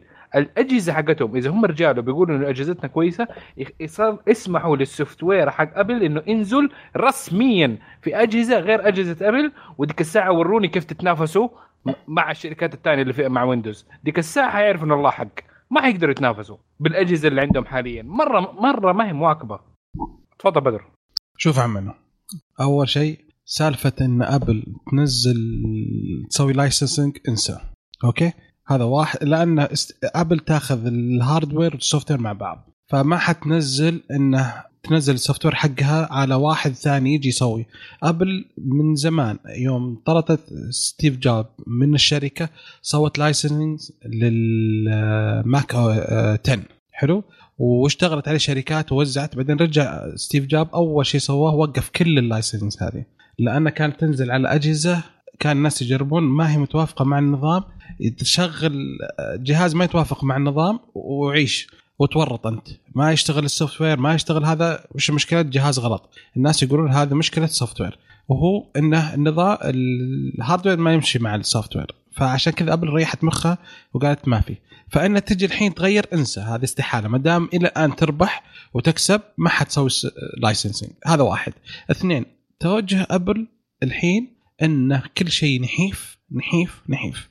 الحين تقول لي الماك الجديد يوم حطوا فيه الآي ناين وارتفعت حرارته عادي، قللوا قالوا إذا اشتغل وصار عالي خفف الأداء شوية خلي يبرد الجهاز ما عنده مشكلة، أما أنا يغير للجهاز كامل انسى، أوكي، لأنهم الثن شوف الجديد الآيباد نزله كان ستة فاصلة تسعة صار خمسة فاصلة تسعة، يعني تشغيل طوكي، ليش ما تخلونه نفس الثكنس وتكبرون بطارية وزي كذا عشان بدل ما هو عشر ساعات يصير خمسة عشر ساعة؟ لا لا، ننزل البطارية، المعالج يخفف استهلاك، خفف البطارية عشان بس نبغى ثن ثن ثن. هذا توجههم. أهم شيء الحين صار توجههم form over function أو الشكل فوق الأداء. إذا الأداء هذا هذا أكبر غلط، ما عندي مشكلة. يعني من الأشياء اللي زي الحين بالنسبة لل أنا أول ما تذكر في مؤتمر حق أبل الأخير نزلوا الماك بوك إير، أنا مرة كنت منها يعني خلاص أنا really seriously thinking about it، وأنا تكلمت مع تكلمت مع الشباب عن موضوع أن أشتريه ولا لا وزي كذا. بس يوم قرأت الريفيوز أول شيء لقيت إنه ارتفع سعره، كان تسعمية وتسعة وتسعين دولار صار ألف ومئتين دولار. المعالج اللي يستخدم يستخدم سبعة واط مهوب الخمسة عشر واط عشان يخفف، مع انه حاطين مروحه بعد، بس انه صار هو تقنيه الواي سيريز اللي ما يحتاج مروحه، فهمت؟ فاعطوني بروسيسور ما هو بالبروسيسور اللي يعني يبرد الكبد، يقدر يسوي بس ليش؟ بس عشان نطلع شك... عشان يخففون شكله زي كذا. فهذا المشكله صراحه هي اللي يعني الحين صار شكل، توجب للشكل، هذا اللي خلاني أوقف أني أفكر أني أشتري آه الماك بوك إير، خصوصاً أن أقدر أزيد ثلاثمية ريال وأخذ لي ماك بوك برو ثلاثة عشر إنش أفضل منه كأداء، أفضل منه في تقريباً. الميزة الوحيدة اللي مو موجودة فيه هو التاتش آه أي شو اسمه تاتش آي دي، بس الوحيد اللي موجود التاتش اي دي بالماك بوك اير، لازم يكون شو اسمه التاتش بار فيه، التاتش بار هو اه اوكي اوكي اي التاتش بار فيه فيه ماك بوك ماك بوك آه برو ثلاثة عشر إنش بدون تاتش بار، ايوه ما أي. ما يدعم فرق ثلاثمية ريال. فوالله انا خلاص يعني لو بشتري بشتري هذا صراحه. ثلاثمية دولار تقصد ولا ثلاثمية ريال؟ لا ثلاثمية ريال تقريبا كسور، لان الفرق مية دولار بين الاير ويا الماك برو اقل واحد فيهم. نعم آه اوكي اوكي شوف انا معالج افضل، الشاشة أفضل، السماعات أفضل، وش بعد ربي، الفرق مرة بسيط في الوزن، هذا اثنين فاصلة سبعة خمسة هذا ثلاثة، يعني ما يعني مو بهذاك الفرق الكبير، أوكي. وش بعد زي ما قلت لك، بس هذا ال... لا أخذ لي بروسيسور كويس، صح إنه شو اسمه الجيل السابع، بس ما عندي مشكلة أخذ الجيل السابع كويس وشغال يعطيني أداء ممتاز اثنين فاصلة ثلاثة وأعيش. هذا هذا نقطتي أنا، ليه ليه ما يكون الحين دامو أه ليه أنت تبغى تشتري الماك برو ليه ما يجيك بالجيل الثامن أو الجيل التاسع؟ أنت شاري اليوم ما أنت شاري قبل سنتين. أي هذا الحين موجود الجيل الثامن والجيل الجيل الثامن موجود في التاتش تاتش بار، حدثوه قبل شهر قبل قبل ثلاثة أشهر في مؤتمر هنا في شهر ستة، صح ولا لا؟ لا لا هذا التحديث نزل بدون شيء كذا سبرايز، حدث رجز وخلاص ما حد درى. ايوه تقريبا انتل اعلنت عن معالجاتها الجيل الثامن متى؟ نهايه السنه الماضيه، فشوف نعم. كم تاخرت ابل. انا هذا نقطتي، تاخرت كثير على ما يعني دائما تتاخر، يعني الحين قبل ثلاثة شهور حدثتها واحنا بعدها بشهرين نزلت معالجاتها الجديدة انتل او اعلنت عنها. هذا نقطة. ثاني نقطة على كلامك انت من ناحية ان ابل مهتمة بالتصميم من ناحية الماك بوك اير، انا احييهم على النقطة هذه بالعكس، يعني الماك بوك اير ويا حتى الماك بوك العادي شكله حلو فهمتني كيف، وفي له سوق، ما قلت لك انا باخذه لكن اقول لك في له سوق. لكن لما تيجي تقول ان هذا الجهاز برو خليه برو، احترمني انت قايل لما تيجي تقول انه برو معناته ان انت موجه حق البرو، فاتفق مع معا في النقطه هذه انك لما تيجي تنزل لي جهاز برو بس انا ما اقدر اغير المع... الرام حقه ولا اقدر ازود ولا اوكي حبيبي اسوي الابجريد، هذا غلط الم... صح ولا لا؟ انت مسوي الجهاز دي انا كبرو، فانا كبرو ما راح اشتري جهاز منك كل سنتين او كل ثلاث سنين. لا لا هم أبل غلطوا، هم كانوا متوجهين متوقعين إنهم نزلوا الماك بوك برو توقعوا هذا اللي يبغى، تفاجأوا بالجمهور. وأكبر دليل الآي ماك برو اللي نزلوه قالوا هذا كان توجهنا بعد ولكن وقفناه ولكن حننزله خلاص، لأن أوردي استثمروا وطلعوا ونزلوا جهاز جديد اللي هو شو اسمه الآي ماك برو، نزلوا خلاص أوردي وقفوا الماك بوك برو ماك برو وقفوه خلاص، ما ما يبغون يطورون ولا شيء ولا يبغون يسوون ولا شيء، لأن حينزلون في ألفين وتسعة عشر الماك بوك الماك برو الجديد اللي هو تقدر تسوي الابديت، تقدر تسوي التحديث، تقدر تسوي كل شيء. خلاص عرفوا ان البرو يبغون يحدثون كل سنه، من فضيلك لك تقعد استناك يا ابل سنتين وثلاثه تنزل فقرت. فهم عرفوا قالوا احنا غلط غلطنا اسفين، ها بس احنا اشتغلنا على تعرف الواحد لما يخر اشتغل وخلاص وسوى شغل على الاي ماك برو تحسفوا ولا يروح الشغل حقنا، قالوا خلينا ننزله. وللعلم ترى حينزل، يعني قبل ما قالوا ترى العلم حينزل ترى ماك برو، اذا تستنون اللي بيستنى استنى، اللي يبغى يشتري اي ماك يشتري، ما عندنا مشكله متوفر. فهذا هو تقدر ان احنا طولنا، فمعا عطنا خبرك الله لهينك في توجه يقول عبد الله شيء. لا لا بس اوكي حبيبي خلصنا. ففي النهايه آه لا احد يشتري اجهزه ابل هالسنه، خليهم ما ودي احد يشتري اي شيء، لا اي ماك الاي ماك برو اير، لا اي ماك اير ولا الاي ماك ميني، ولو قدرتوا حتى الايباد لا تشترون كود ان شاء الله ينزل لسهم يعقلون شويه قدرنا نفس المخ كويس. يلا حبيبنا آه معنا عطنا خبرك وي. يلا طيب خبرنا سريع عشان الوقت. ففاكرين جوال إسنشل اي اللي وقفوا الجزء الثاني منه مضبوط عشان ما باعوا الا اظن تسعمية ألف او تسعين ألف من الجهاز. المهم الجهاز كان له مشاكل كثيره ما حنذكرها هنا في الموضوع، اللي حاب يشوف يقدر يسمع حلقاتنا اللي قبلها وانه يعمل براوز ويشوف ايش يعمل جوجل. المهم فالجهاز كان موعود من عام ألفين وسبعة عشر انها تنزل له قطعه، عشان القطعه هذه يعني شوف فكره جميله هي، يعني صراحه جينيوس يعني ذكاء غير مسبوق، عشانهم لغوا فتحه ال ثلاثة فاصلة خمسة ملم حقت السماعات، فقالوا امم اه الحك الحكمه القويه حقتهم قالوا لا نخليها في قطعه صغيره كده اوكي تعدم لك ام الوزنيه حقت الجوال عشان تقدر تاخذ ال... ال... تستخدم ال ثلاثة فاصلة خمسة ملم حقتك. امم امم يعني زي الدنقل اللي موجود على الجوالات الايفون ده الصغير عشان تمديك، بس انه اللهم اكبر ولو مغناطيس عشان يركب في الجوال حقك. اوكي اوكي حلو. طيب هذا المونسترسيتي، هذا القبح من الشكل، يعني هو اوكي الشكل حلو الديزاين بس ما حيركب ما حيركب ما حيركب. هذا المونسترسيتي تقريبا حيكون ب مية وخمسين دولار تقريبا. يس الجوال حقك يعني. طيب سؤال، انا ما جربت الصوت ولا حاجه، ما ادري ممكن يكون كويس ممكن يكون احسن صوت جربته في حياتك. مية وخمسين تسلك بلوتوث احسن لك. آه الالم ليش ما... ليش تشيله؟ طيب خلاص يعني انتوا يعني بيثبتوا لنفسهم ان اغلطنا يعني واي واي تضيع هدر موارد هدر فلوس واي. فالمساكين الخمسة أشخاص اللي بيسمعونا ولا الشخص الواحد المسكين اللي ممكن يشترى في العالم العربي والسعودي مبروك. إيه طب أقول لك شيء طيب عشان لا تزعل. تفضل. سعره الحين جديد الجهاز خمسمية دولار حلو، في بعض المواقع تبيعه بثلاثمية دولار. راح أشتري نص سعره توصيله، راح أشتري لسا ال جي ورايح مخي. مظبوط في داك ممتاز وعايش أقل من ميتين دولار اشتري الآن. الله يعطيك العافية. طيب آه في آخر خبر عندنا في موضوع تحديث جديد لشركة فولكسواجن على بعض أجهزتها سمحت بالخاصية الكار بلاي الموجودة عندها إنها تستغل المستخدمين آبل إنهم يقدر يفتح السيارة ويقفلها عن طريق سيري. فوين جاي تضغط سيري تقول له سيري open the car تفتح السيارة أو سيري close the car تقفل السيارة. فحلو يعني هذه خدمة يعني قوية سالفة في الموضوع هذا. كويسة كويسة. لا ما هي كويسة. لا لا. إيه أنت. أنا أقول لك حاجة. أقول لك حاجة. ليه تقني وتب تقني. فاكر فاكرين لا لا فأنا عندي مشكلة مع الشركات اللي تحاول تسوي أشياء ممكن تعمل مشاكل زي مشكلة السيارات مع أبل وأندرويد في موضوع زي الأبل كار بلاي كار بلاي والأندرويد أوتو.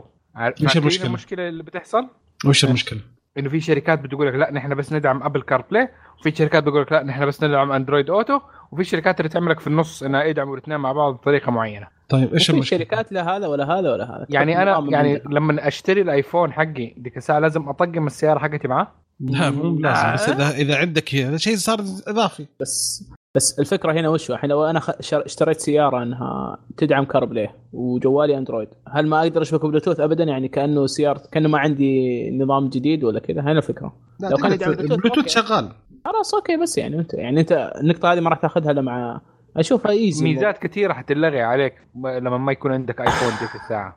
صحيح معك معك انا بس قاعد اقول لك انه اشتري ايفون اقل انك وش اه شايف انا ما ما بنجبرني اني اسوي شيء. مو قصدي كذا. انا قصدي الحين لو انك اشتريت سياره ما فيها لا نظام لا اندرويد ولا آه لا اندرويد اوتو ولا كار بلاي وش النظام اللي يكون فيه؟ نظام من عندهم فهمتني كيف بتجي لك نفس المميزات اللي بتاخذها لو كان جهازك عكس نظام اللي انت اذا كان آه شابك بلوتوث عليه فهمتني كيف. يعني فرضا انك انت الحين اشتريت سياره نظامها ما له اندرويد ولا ابل فهمتني كيف وبتشبك عليها بلوتوث بس ما راح تقدر تسوي شيء غيرها صح ولا لا؟ شغل غاني وانت هنا. هل تدعم نافيجيشن من جوالك؟ لا ما راح تسوي شيء. ما حشغل بلوتوث لو سمحت. حشبك على اي اكس. اوكي بتشبك على بعد وش تب وش تب مصيبه احد هذا جاي من جمع مين ذا. لا انا هي شوف الميزه الوحيده اللي في اندرويد اوتو اللي عجبتني واستخدمتها لما كنت في امريكا حكايه ان الخرائط مديني ما ادري كيف احط يعني الخريطه اللي انا بتتبع بيها للمكان اللي رايح له اني اوديها للشاشه حقت السياره بدل ما انها تكون شغاله على الجوال. هذه بالنسبه لي كانت شيء خرافي. موجود في ابل الحين حبيبي. انا عارف انه موجود في ابل بس انه يعني خرائط جوجل صار موجوده على الكار بلاي الحين بعد تحديث اثنا عشر. ربنا عليكم. وش السيارات اللي عندنا تدعم واحد فيهم ولا ما تدرون؟ والله فليكس ايش اسمه اخر سياره عندي ألفين وخمسة عشر جيب يدعمون سياره نظامين. وش اسمها؟ جيب جيب, جيب. ودوج آه. وكلايسلر يدعمون النظامين في السعودية. إيه أوكي كويس. أنا بعض الوكلاء عندنا يشيلونها ويقللوا السعر. عرفت الحركة هذه؟ إيه لا أنا عارف. هذه حركة مع الشركة حقت اللي اسمها تايوتا. تايوتا آه تايوتا رافض رافض ظهر أب أندرويد صح بس أبل باي. تايوتا أبل باي ولا أبل كارتكس ما أدري والله. كار بلاي حتى لا سيستم حتى حقهم في اللكزس ما ما ما له ما هو أبل حتى لا ما له ملة ما له ملة حقه ما هم راضين. طيب دماغ ياباني كده قاعد حقته واي ميك ذيس اور تويوتا سيستم خلاص أزين. أنا عندي مشكلة في سيارتي يدعم نظام الكار بلاي شغال زي اللوز وكل أجهزة اللي جربتها للأسف ما جربت إلا أجهزة سامسونج. كل ربعي اللي وش جهازك أندرويد جرب أبغى نجرب أندرويد أوتو ما يشتغل عندي. كل سامسونج ما يشتغل لا جوالي ولا جوال إخواني ولا زملائي ولا على فكرة في برنامج لازم تنزله على الجهاز حقك يا عمي. نزل ليش هو أندرويد جو أندرويد آه. إيوه إيوه لازم أندرويد أوتو اللي المفروض إنه أساسي أروح أنزل تطبيق. أنا بايع جهازي بايع جهاز السامسونج هذا ببيعه بكرة. لا لا حركة جوجل جوجل ما أندرويد أوتو أندرويد أوتو اسمه لأنها ما تحب تحطه في النظام عشان ما يكون نظام ثقيل. تبغى استخدمه ما تبغى أحذف لك إياه. لا مو لازم. لحظة لحظة معلش صار صار سري أندرويد أوتو مو موجود عندي. تحمل برنامج اسمه أندرويد أوتو من الصور. حركة جوجل وش تسوي جوجل؟ أما أندرويد أوتو مو موجود عندي عشان كذا ما يشتغل. تلقى كذا أيوة بايع الجهاز بكرة. اوريك ليه تبيعه يا ابوي حمل يا عمي برنامج. هذا المفروض ميزه منه وفيه جاي مو قصه ميزه وفيه حاطين لي حاطين لي سيارتي طيب انا صار لحظه لحظه لحظه معلش انا ما استخدم اندرويد اوتو سيارتي ما تدعم اندرويد اوتو ليش جهازي ياخذ مني ثلاثين أربعين ميجا وانا ما ابغى ياخذها والله وما عندك مشكله يكون عندك اثنين متصفح اثنين بريد اثنين رسائل اثنين صور اثنين مش جالكسي اب اثنين مدري شنو اثنين فتنس واثنين ريمايندر كل هذه ما مشكله يعني كل جهاز اندرويد فيه سامسونج سامسونج سامسونج مو من جوجل انا مصيبه عاد عنها من ثاني احسن شركه مو من احسن شركه لا الشركه تعبانه سامسونج انا ارفض من الحين انصح المستمعين يعطوني طال عمرك ارائهم وش جهاز القادم انا بسوي مسابقه وبنزل كل واحد يبغى مسوي نسال المستمعين يعطون خيار وش الجهاز القادم وديفوز يجيب يشتري للجهاز اه اوكي ما حد حيشتركها ما حد حيشترك ابد لا لا لا انا انا ممكن اشترك هوريك اوريك شوف اوكي كذا خلصنا فقرة الاخبار ننتقل للفقرة الثانية وهي فقرة التسريبات واول تسريب مع معا معنا الفترة هذه مرة تسريبات قليلة شكل ما ادري هدوء قبل الاجازة مثلا ولا حيدعسون بعدين بس عطنا التسريب الأولاني يا حبيبي فاكرين الأسبوع اللي فات لما تكلمنا على الجوال المطبق المطبق أيوة اللي من سامسونج حلو ده قالوا في إشاعات على السعر حقه طيب أوكي المهم أشتري أيباد أحسن لك مع واحد دحين بالتخفيضات حقت ال شو اسمه البيكسل ثلاثة خد لك واحد بيكسل ثلاثة واحد أيباد برو وصلى الله وسلم أنت في النهاية كده جبت السعر حق الجهاز ده ساتر كم سعره ألف وسبعمية وسبعين دولار لا لا لا دولار ينطح دولار عشان تقنية جديدة لازم هو ايوه عشان تقنية جديدة وتكون مميز كذا عشان لما تقعد في ستاربكس يا حبيبي وانت كذا فاتحه البنات يقول واو هي از سو تكنولوجيكلي ادفانسد او ماي جاد فاذا حاب انك تكون من الناس دولة فاتفضل ادفع ألف وسبعمية وسبعين دولار يا حبيبي بس زي الناس العاقله اللي يحبون التقنيه استنى لغايه ما يجي الجيل الثاني او الثالث ولغايه ما يصير سعره زي كانه اي جوال طبيعي اذا انت من دول الناس فنحييك استمر معانا متابع لا خليهم يحون كلهم يتابعون ما عندنا حد لا تضطر لحد تفضل عبد الله طيب انا اللي اشوف انه اتوقع سامسونج سوت كذا على اساس انه الجهاز مو موجه للكل فما يبغوا كل المستخدمين يشترونه هو اساسا يمكن ما تصنع منه كثير هم زي ما تقول هذا البيتا واحد فهمتني كيف مثل لو تتذكر اللي هو كان النوت اول واحد اللي كان الكيرف من جهه واحده بس فهمتني كيف كان حتى ممكن. ممكن. ما تلقاه بالسوق كثير فالاغلب انه عشان كذا يشوف السوق فهمتني كيف يمكن حتى يكون هذا بس كاختبار للسوق يكون هل السوق يبغاه الحين ولا لا فهمتني كيف يلعب دور الموضوع هذا عشان بعدين لما يحطوا الموضوع كله في يستبدلون مثلا النوت ولا السامسونج بالجهاز هذا اللي يكون فلاج يتطبق على قولتنا ما يقلل من حصتهم بال بالاس ولا بالنوت فهمتني كيف فزي ما تقول كانوا برضو تست حق السوق حلو اوكي اعتقد الحين ان شاء الله حنتكلم في موضوع الحلقه بزياده عن الموضوع هذا آه في تسريب ثاني طال عمرك عن سالفه جوجل واجهزه البكسل القادمه آه نزلت قبل فتره جوجل آه كي بي اي اي بي كي آه للار كور حق يسمونه شو اسمه الواقع المعزز وشافوا اسماء ها اسمه اسمه اي ار كور اسمه اي ار كور سوري حق الواقع المعزز اغمنتد رياليتي فشافوا من ضمن الاجهزه اللي حتدعمها الميت عشرين واللونر والارم ماجيك اثنين وزي كذا أه شافوا اسمين اجهزه بعد فيها حيكون هي الاجهزه القادمه من جوجل بس على حسب التسريبات على حسب انه حيكون واحد اللي هو العادي وواحد الاكسل العادي حيكون معالج متوسط من فئة السناب دراجون سبعمية والكبير حيكون الإكسل حيكون من سناب دراجون ثمانمية وشوية يمكن ثمانمية وخمسة وخمسين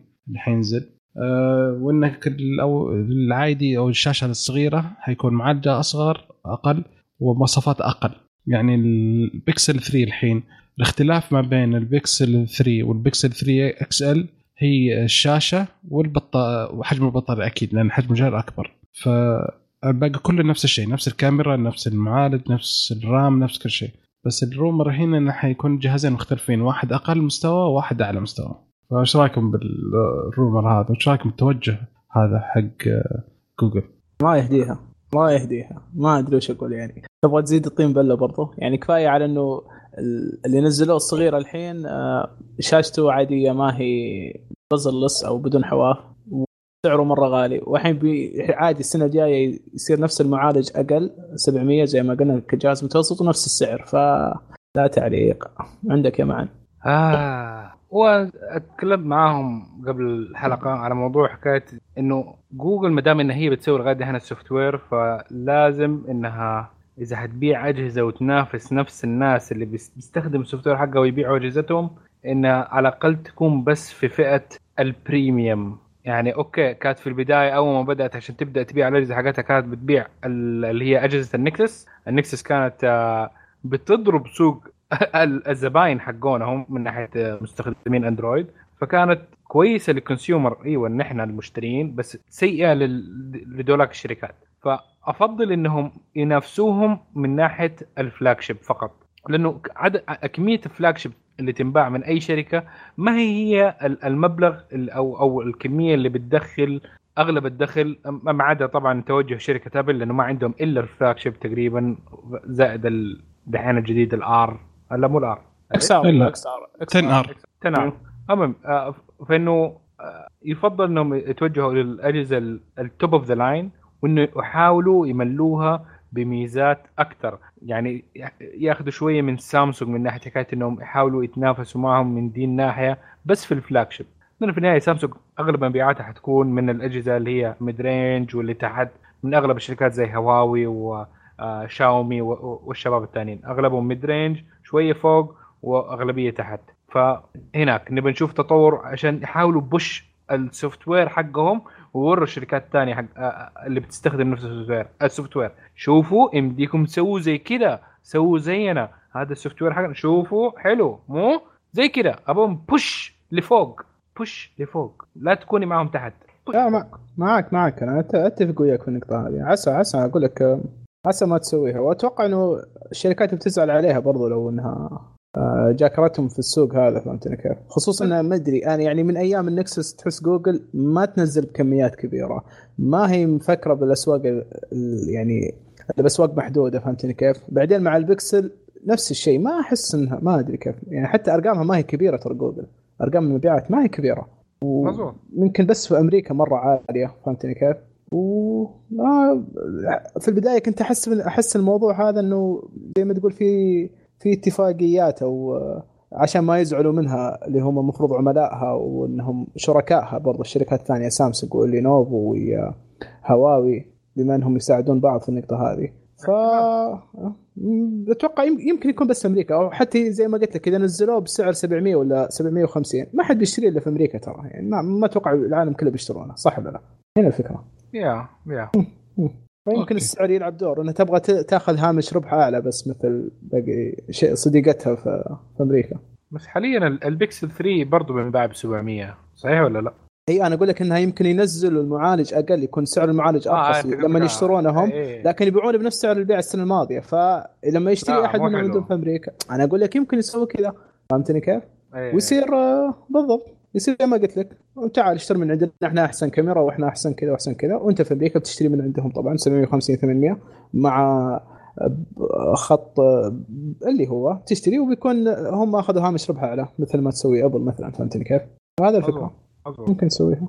اوكي كذا الله يعطيكم العافيه، كذا خلصنا الفقره الثانيه اللي تسريبات، وننتقل ان شاء الله الحين الفقره الثالثه وهي فقره موضوع الحلقه. وصلنا الحين فقرة موضوع الحلقة، وهو حيتكلم إن شاء الله فيه عن مؤتمر سامسونج للمطورين ألفين وثمانية عشر والأشياء اللي أعلنت عنها. في أشياء كثير تتكلم عنها أتكلم عنها، بس في إحنا تقريبا ثلاث أشياء مهمة بالنسبة لنا. أول شيء تكلموا عن شاشات القادمة الجديدة لهم، من الشاشات اللي حتجي أعلنوا عن عدة تصاميم، منها شاشة إنفينيتي يو وفيها قذلة من فوق على شكل حرف يو، وانفينيتي في والانفينيتي واي سوري في تقريبا زي بعد كسر في نفس الشاشة ولكن بزاوية حادة، وانفينيتي او في فتحة بنفس الشاشة الدائرية يشبه جهاز الايسوس الجديد اللي تسرب، إن شاشة كاملة بس في دائرة فيها فتحة وراها كاميرا، يعني قطع في الشاشة. وفي شاشة نيو انفينيتي ما في ولا شيء ولا قطع ولا شيء، بس هذا أعتقد إنه حيكون نفس اللي تكلمنا عنه تسريب، إنه يكون الحساس تحت الشاشة، فنشوف هذا. فهذا اللي موضوع أه اللي حنتكلم عنه في أول شيء، وهو شاشات السكرين. عبد الله؟ أيوة آه. ممتاز ممتاز. أنا أتوقع إنهم، أنا استغربت بصراحة إنه نزلوا أربع شاشات، بس بعد الوقت بعدين قلت أتوقع إنهم أنواع الشاشات نزلوها هذه إنها تكون السوق للشركات الثانية لما لو يبغون يشترون من عندهم، فهمتني كيف؟ يعني مو إنه المقصد اللي أعلنوا عنه هذا لازم ينزلون أجهزة لهم، فهمتني كيف؟ معي ما راح لازم مثلا الفلاجشيب له بيكون نفس الشاشة هذه. فأتوقع إنهم برضو أعلنوا على الشاشات اللي من الشركات لو كانوا يبغون يشترون من عندهم وينزلون جوالات فيها، فهمتني كيف؟ حلو ايه تمام، الله يعطيك العافيه. هذه اهم آه هذا بالنسبه للشاشات. الشيء الثاني اللي هو اعلن عن ال شو اسمه آه سامسونج اكسبيرينس جديد اللي هو ون يو اي. هذا فيه يحاولون قدر الامكان ان يحلون فيه مشاكل الاجهزه الحاليه وتعامل معها، نظرا ان الاجهزه كلها صارت كبيره وشاشة طويلة وصار صعب أنها تتعامل في بيد واحدة. فالنظام الجديد اللي هو الون يو آي يبغون يسوون يحاولون أن محاولة جديدة لتعامل مع المحتوى ومع الأجهزة أو التطبيقات أو التعديلات أو الكنترولز السيتنجز شو اسمه إعدادات وزي كذا. الفكرة مرة بسيطة، مثلا حين الشاشة هذه هتتقسم نوعا ما زي قسمين، القسم الفوقاني الأعلى شيء البعيد عن يدك هذا حيكون الفيو اريا، منطقة الرؤية أو النظر. أه مثلا لو فتحنا تطبيق الرسائل يصير في تحت المنطقة النص الفوقاني تعرض رسالة، والنص اللي تحت هذا منطقة التعامل أو الانتراكشن أو التعامل مع الجهاز. ففي تلقى مثلا رسائل جاية واحدة اثنتين ثلاثة أربعة من نص الشاشة، وفوق شاشة عرض وش الرسالة، لو اخترت رسالة حتفتح فوق زي كذا. آه نفس الشيء بالنسبة لو إنك استخدمت مثلا لو ضغطت زر الاتصال مثلا أو فتحت تطبيق الاتصال، فلوحة المفاتيح كلها نزلت أق... أنزل بعد زيادة أقرب لليد عشان يصير سهل عليك أنك تدق واحد واثنين والزرار هذا البعيدة فيكون أسهل. آه بالنسبة للإعدادات، من الإعدادات حاولوا يخلونها أقرب مع بعض، يجمعونها كلها مع بعض جروبات عشان أسهل في التعامل. آه مثلا لو تفتح الساوند حتلقى الصوت والاهتزاز مع بعض.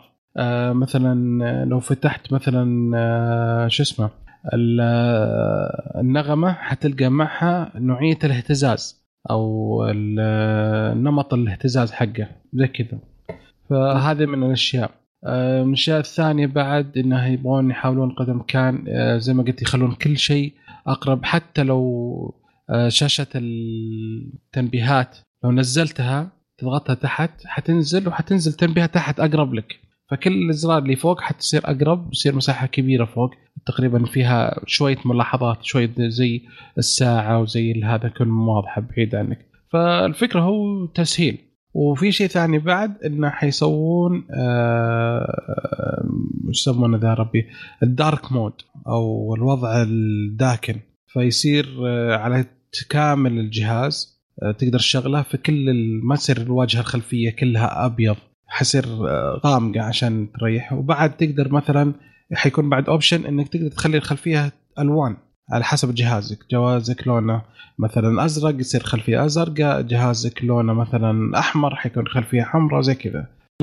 آه البيتا بالنسبه لهذا حينزل بدايه السنه الجايه آه ألفين وتسعة عشر لاجهزه الجالكسي اس ناين اس ناين بلس والنوت تسعة مبدئيا، وحيكون هذا حينزل فيما بعد للأجهزة الثانية. والون يو آي حيكون مدعوم في حق بخصوص الاندرويد تسعة، تحديث اندرويد تسعة الجاي فيه. فرايك تحديث في الاثنين ايوه مع بعض حجر ايوه آه. بس على ما اظن ان قالوا في يناير راح يكون الفول ريليس، في نهايه في نص ديسمبر راح ينزل البيتا او البيتا اللي يقدرون العالم يستخدمون. ايوه في يناير راح ينزل الفول ريليس ون يو اي وال يعني حيض رول اوت بدايه ألفين وتسعة عشر. ايوه يعني هذا الفول فول ريليس عاده سامسونج أيوة. لما تيجي تنزل تحديث ينزل رول اوت زي ما تقول ينزلون حق بعض المستخدمين، بس هو الفول ريليس فهمتني كيف، ويجربون عليه آه. يعني ما تشوفوا ينزلون على مو زي حركه ابل ينزلون كلهم في نفس الوقت فهمتني كيف آه. فعلى اساس لو كان في اخطاء يمديهم يتفادونها ما يكون الاجهزه كلها وصلهم نفس الخطا فهمتني كيف، فتشوفوا يوقفون التحديث بعدين يضبطونه وبعدين يرجعون يسوون له رول اوت مره ثانيه. هذه نقطه آه. هذه نقطه كويس اخيرا، يعني كويس ان سامسونج بدات تهتم لل تجربة المستخدم زي ما يقولون إن أنت مو بس تسوي للجهاز كتصميم و وسوفت وير من داخله، بس تهتم بتجربتي. يعني مثلا إنك لما غلط تحط لي جهاز شاشته كبيرة أو طويلة فهمتني كيف، وتحط لي زر مثلا تعديل الصور ولا تعديل الخيارات الستينج تحط لي فوق في الزاوية صح ولا لا. فكويس كويس يعني أنا متحمس، وبصراحة مستغرب منهم غيروا اسم التاتشويز بعد كم يعني سنوات غيروا اسم التاتشويز وون يو آي، وعشان هالشيء سووا مؤتمر خاص بالمطورين، مو عوايد سامسونج سووا مؤتمر خاص مطورين ويعلنونه بابليك. فإن شاء الله إن شاء الله إن شاء الله خير، نجربه ونعطيكم ريفيو عليه إن شاء الله أول ما ينزل إن شاء الله البيتا. عندك سامسونج صح؟ أيوة أيوة اثنين متحمس استناه من الحين، من ينزل بيتا بجربه بغامر. اثنين عادي ولا اثنين بلس؟ بلس بلس حلو. ففي شد في شد عضلي بصبعي صحيح عشان والله هو انا خلاني اول ما جيت قررت اشتري اشتريت الاس ثمانية كان عشان حجمه صغير ومناسب زي كذا، بس بعد بالطريق تمنيت اني اشتريت بلس لان كل الناس اللي حولي قالوا اشتر بلس عشان البطاريه البطاريه تفرق أيه. بصراحه اهم شيء بلس كبير صراحه يعني ف... فانا كان عندي بعد شو اسمه الايفون ستة بلس يعني كان كبير اوريدي فما كنت ابغى جهازين كبار. فعلا آه الشيء الثالث والاهم واللي كانوا كل الناس متوقعينه ومستنينه هو اعلنت ابو آه سوري اعلنت بالقلب آه مو اعلنت تكلمت سامسونج ان فيه آه شاشات جديده اسمها Infinity Flex Screen. هذه حتكون تستخدم في أجهزة القابلة للثاني أو على قول أخوينا معا مطبق. فهذه الأجهزة كلها حتستخدم فيها الشاشة. استخدموا صور تقنية كثير جالسين تقريبا ترى من ألفين وأحد عشر وهم جالسين شغالين على الشاشة هذه عشان يحلون مشاكل كثيرة للثاني. من الثاني منها أن استبدلوا الزجاج على الشاشة بش اسمه بمادة بوليمر تعطي تقريبا نسبة كبيرة من الوضوح في الاستخدام، ومع ذلك ما تتكسر ولا في يجي شيء لما تنثني. وكذلك زي ما قلنا هو الانفينيتي فليكس ديسبلاي، وكان بعد احتاجوا انه يكون اصغر من السكرين الحالي او الشاشات الحالية عشان لما تنثني بعد ما تاخذ حجم كبير من الجهاز. أه فلان يأثر كثير لأن كل ما كان سماكة الجهاز فهو already حيكون سماكة على الجهاز. أه وبعدين عرضوا أه دمية الجهاز أو معنى صح جهاز ولكن مغلفينه بغطاء، وحتى يوم جاي قبل ما يطلع طفوا اللمبات كلها عشان ما يبان شيء.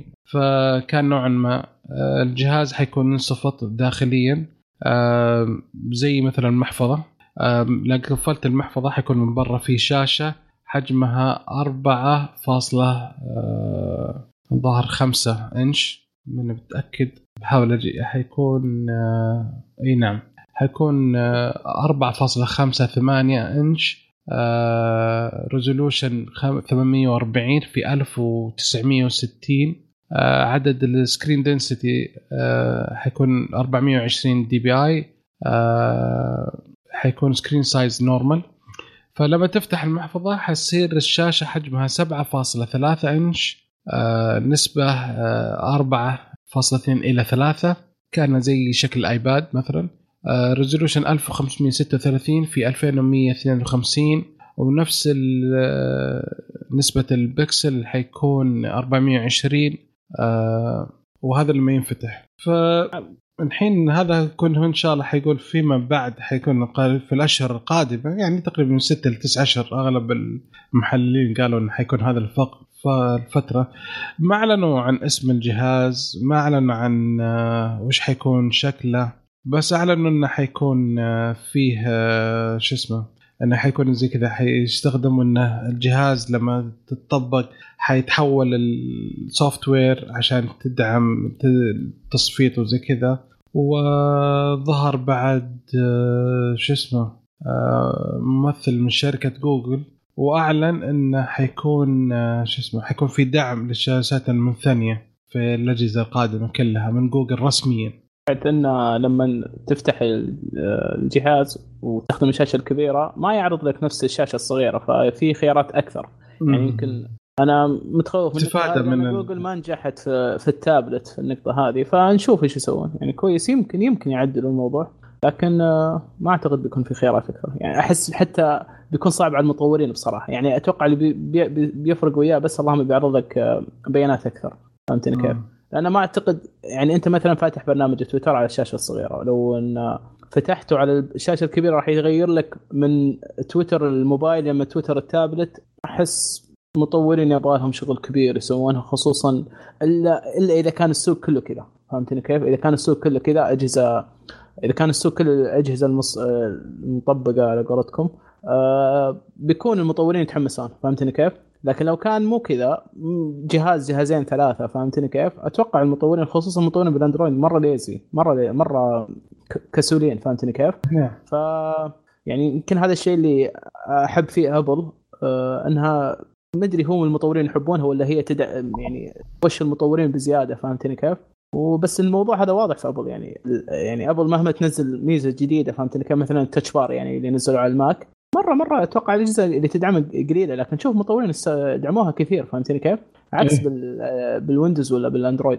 يعني المطورين يحبون أبل، فأتوقع أبل يحبهم برضو أكيد منهم يدعمون بعض. لكن قلت لك أنا أنا بصراحة متخوف من نقطة جوجل، وغير كذا برضو متخوف من سالفة إن هل هي الشاشة اللي تنفتح كذا هل هو بتكون مستقبل التقنية فيها ولا لا. أنا هذا اللي ما أدري، أحس سامسونج راهن عليه، لكن يمكن ما يكون هو المستقبل. فهمت كيف؟ يمكن نفس السوق. يعني أنا قلت لك مشكلتها أنها تجربة جديدة، تيجي تستخدمها وتشوف يمكن ما يجوز لك، صح ولا لا؟ صح. فيخوف الموضوع بصراحة. سامسونج بتغامر بتغامر آه. عشان كذا هي سامسونج نوعا ما يعني حركة الديفلوبرز هذه المؤتمر أصلا هذا اللي كله اللي هذا المؤتمر خامس لها، هي محاولة النجاح لشركاتها. لأن لو استنت على يعني المطورين يسوون نظام كامل للسامسونج للأندرويد كله حتتورط. لأن الحين أنا أريد لما أجي بطور تطبيق مثلا، أكبر مشكلة تواجه المطور أوكي أنا بجهز لي جهاز، هل جهاز لو أمسك مثلا سامسونج الحالة عندك الأي وعندك الجي وعندك الأس، فئات الاس فيها شاشات مختلفه، الريزوليوشن حقها مختلف، احجامها مختلفه عن الاس.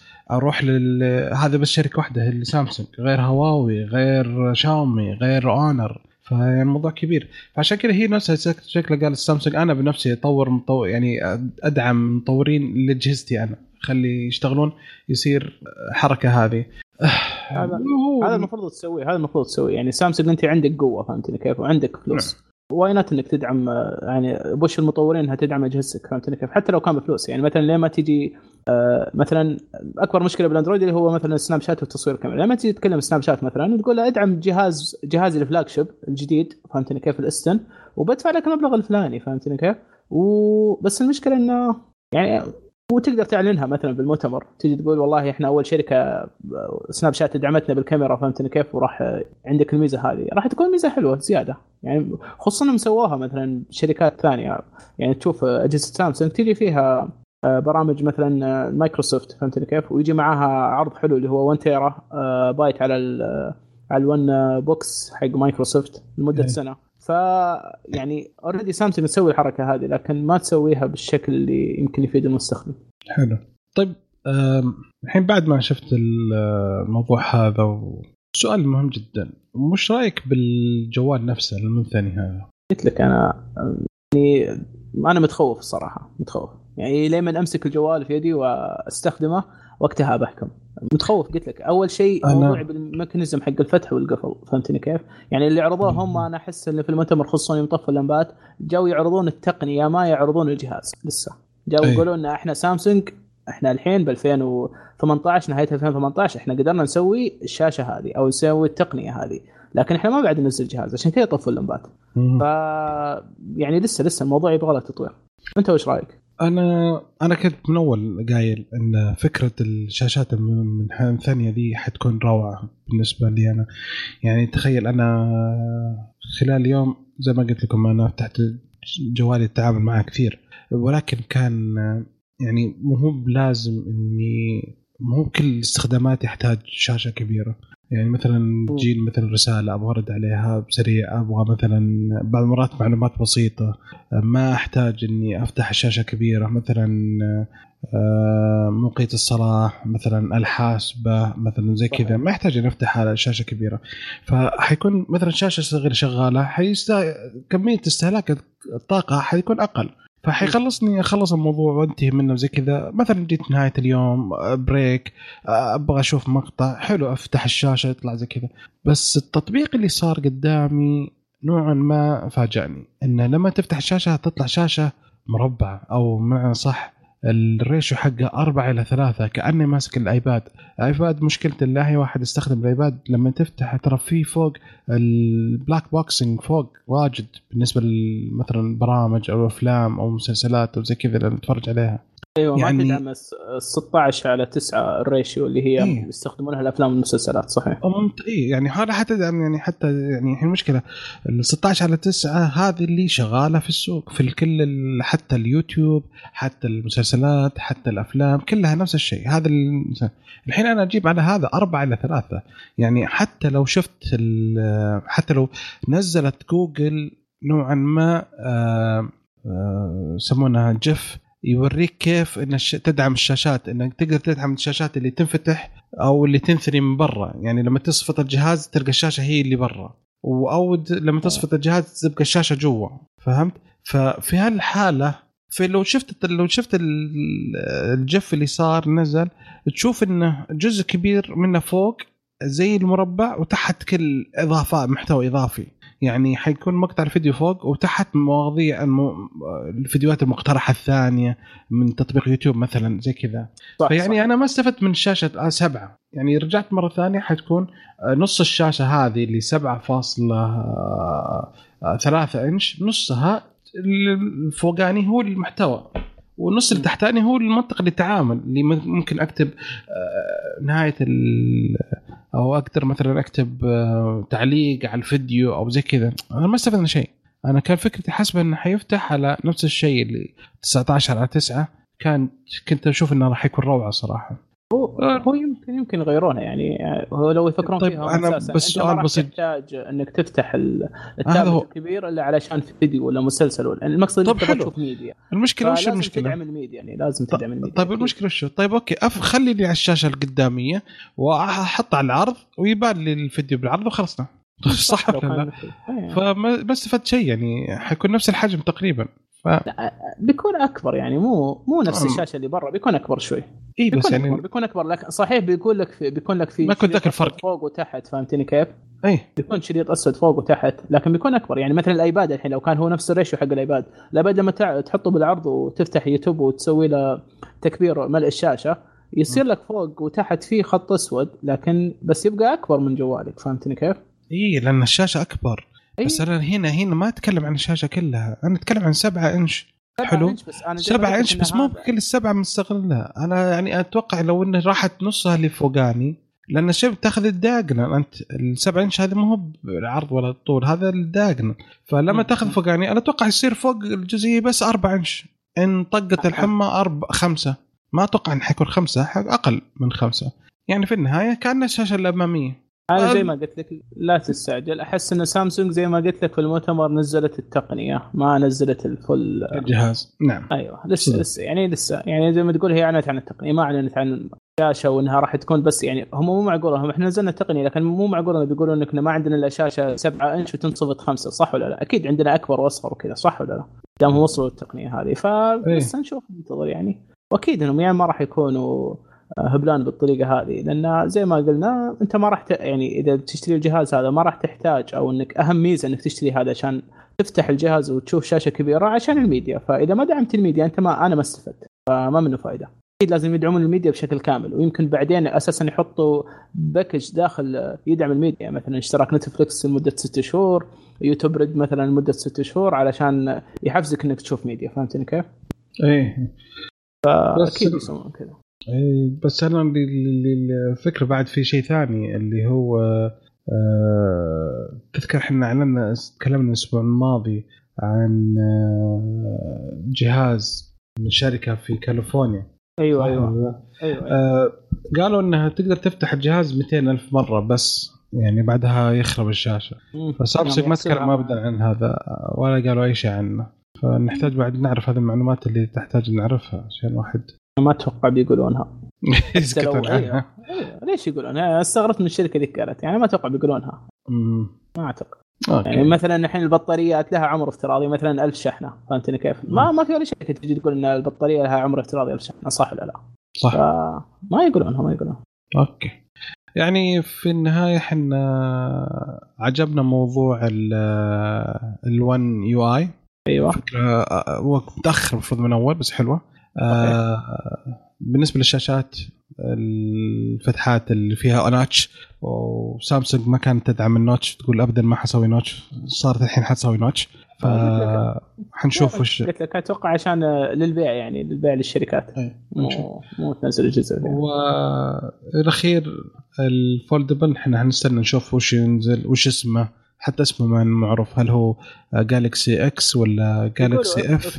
ايوه جالكسي تسريبات تقول ايوه حلو حتى من ثلاث سنين او اربع سنين هم يقولوا انه يعني مو مو قريب الموضوع. اوكي حلو ممتاز.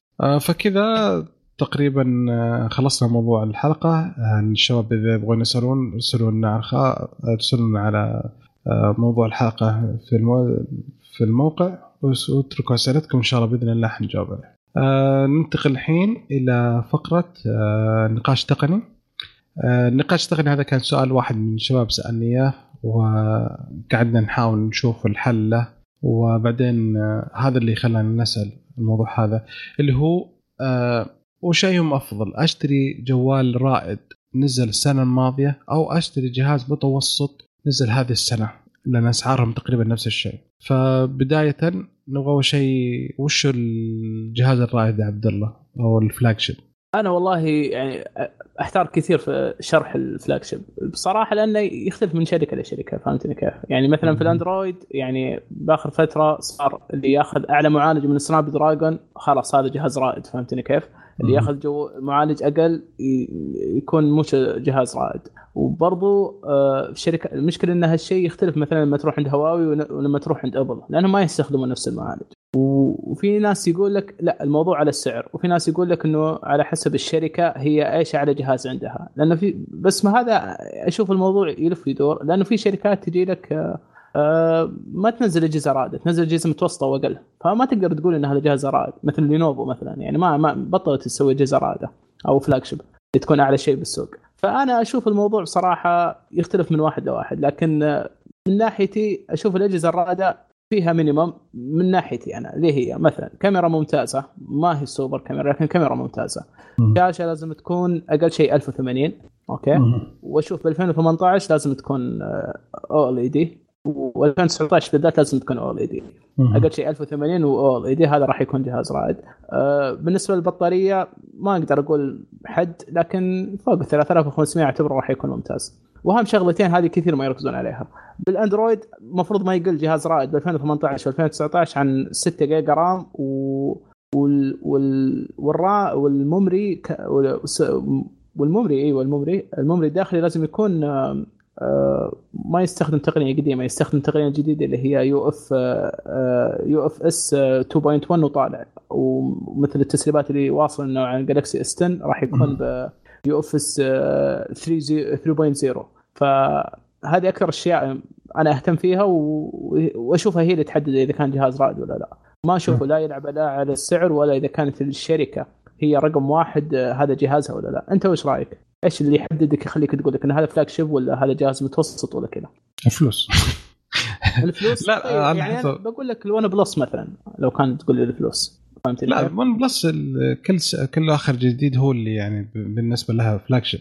فانا اتكلم عن الشركات الثانيه، مثلا مثلا شركه هواوي. الفكره اللي مثل خوي جد انه كان محتار ما بين جهاز الميت عشرة برو حق اللي نزل السنه الماضيه وبين جهاز الثاني اللي هو تقريبا هواوي نوفا ثلاثة.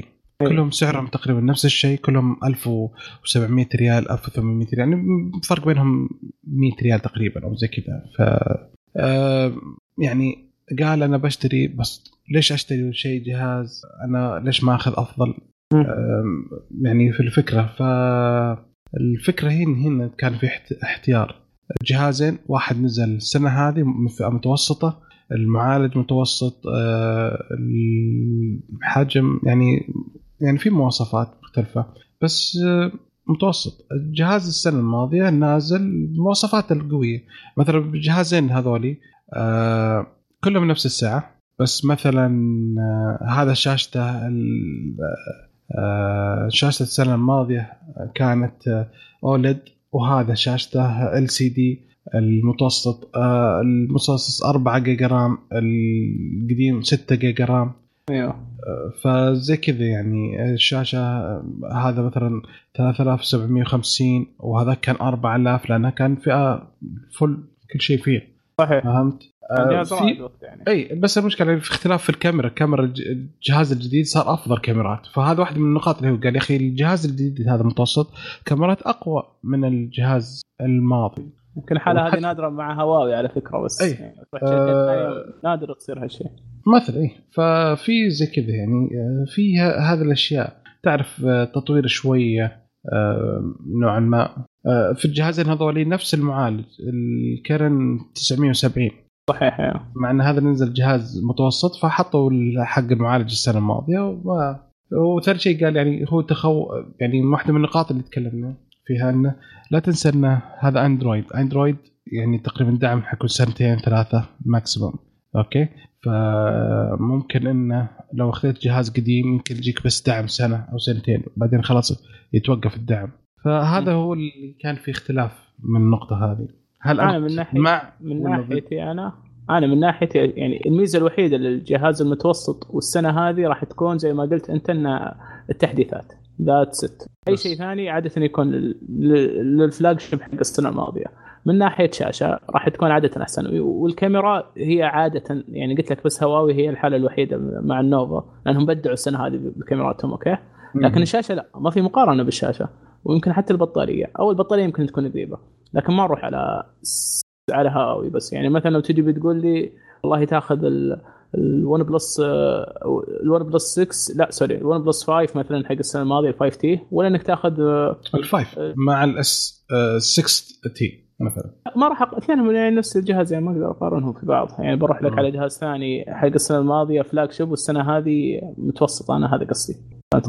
يعني مثلا زي الحين مثلا السامسونج حينزلون جهاز جديد اللي هو الاي سبعة، سعره أول ما نزل ألف وثلاثمائة ريال، الحين بعد في تخفيض عليه مؤقتا.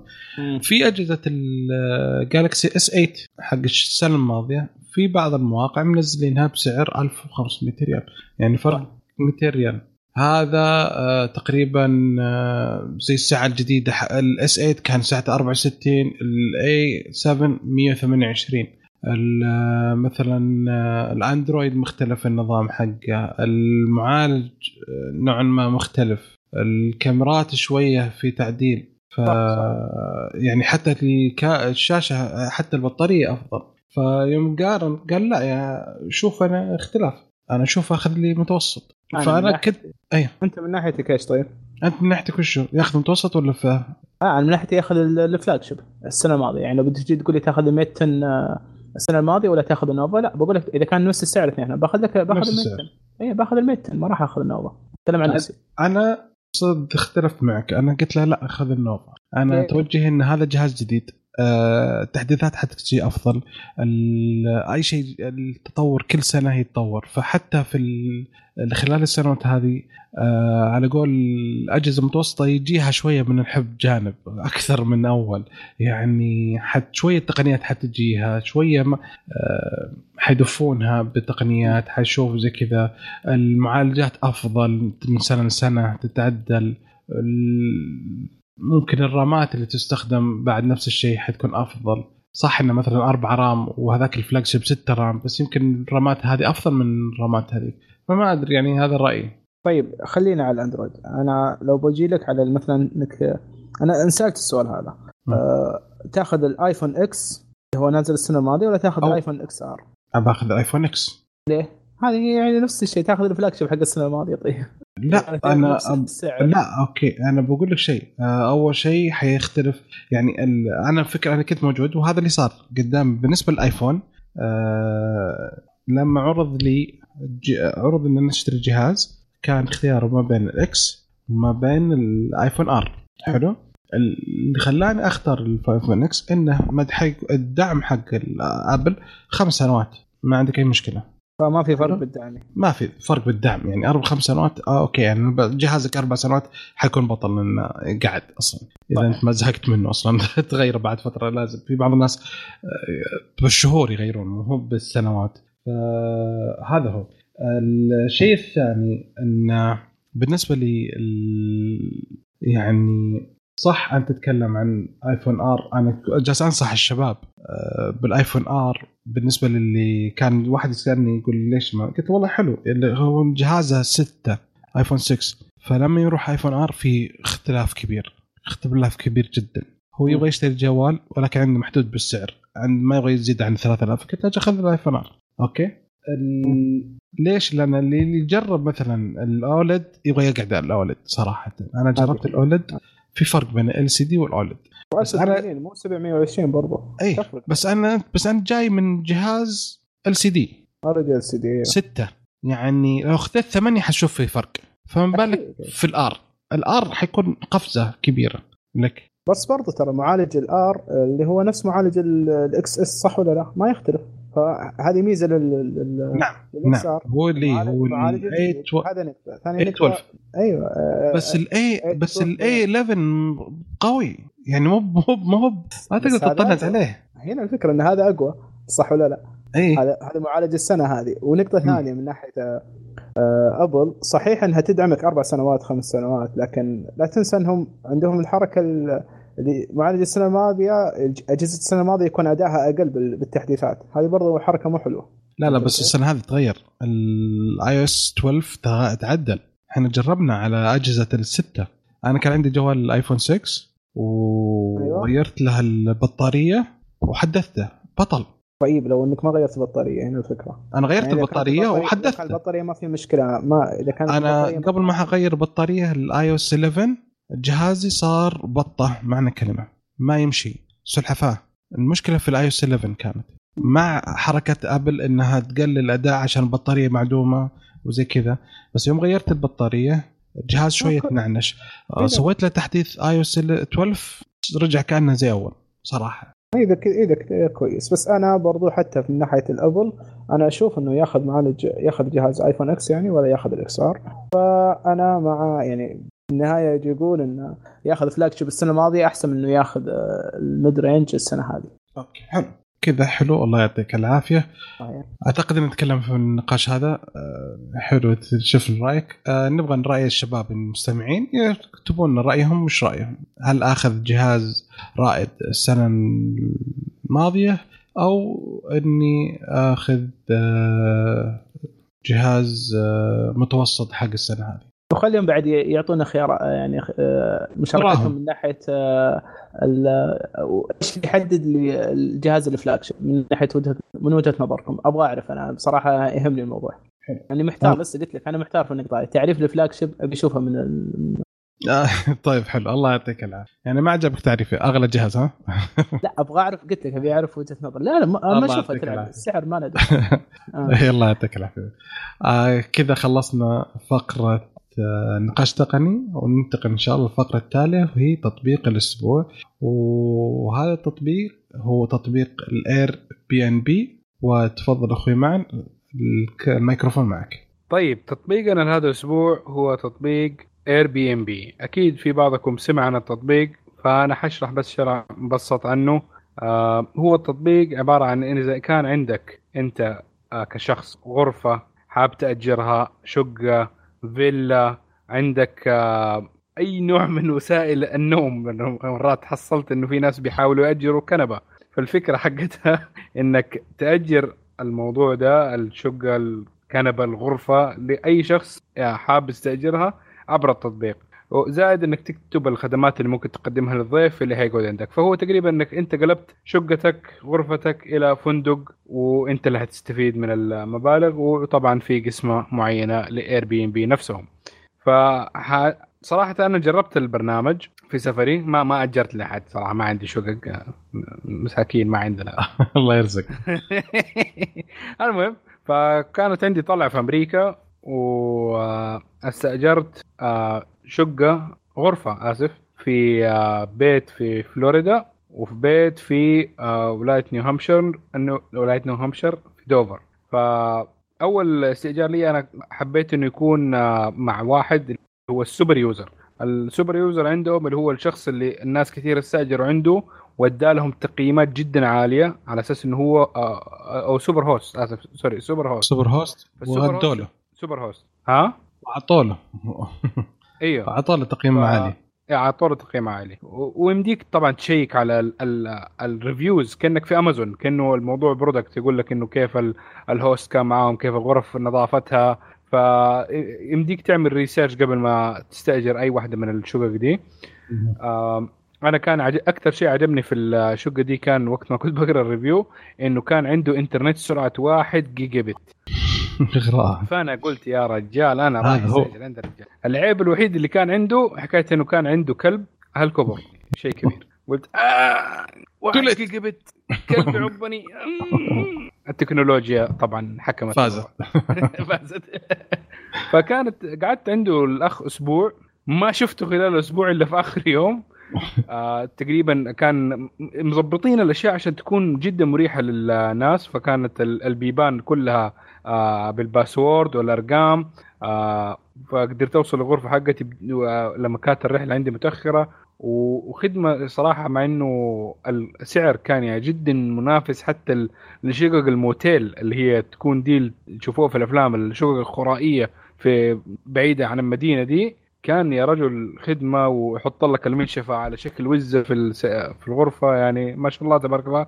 كان جدا هوست ممتاز والسعر جدا كان رخيص. استمتع جدا بوقتي عند الأخ، ويسمح لك أنك تستخدم الثلاجة، الغسالة، أغلب الكماليات. وطبعا هذه تتراوح، هو إم دي يسمح لك وإم دي ما يسمح لك، فاهم؟ زي الناس اللي يأجروا لك الكنبة.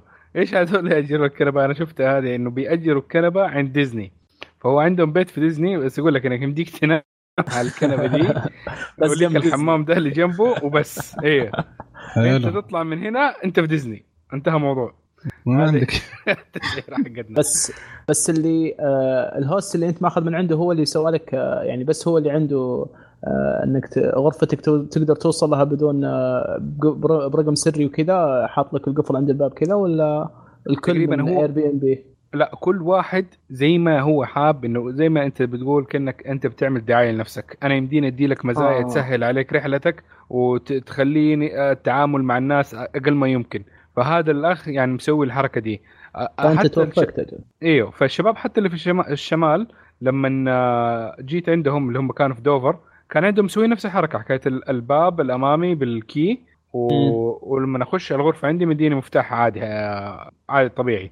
بس لما وصلتهم كانوا عائله آه... فلما وصلت ذاك اليوم آه... دقيت عليهم بالجوال، رد علي قال لي انا حكون في البيت من الوقت الفلاني، ح... حياك الله. طبعا مو حياك الله بس المهم. ورحت عندهم وزي كذا استقبلوني وادوني مفتاح الغرفه واتفضل.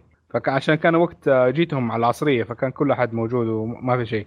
بس لما جيت أمريكا وقت وصلت فلوريدا كانت الساعة اثنين الليل، فجدا ساعدني موضوع حكاية الباسورد وال إنه خشيت لقيت كل شيء موجود مجهز لي.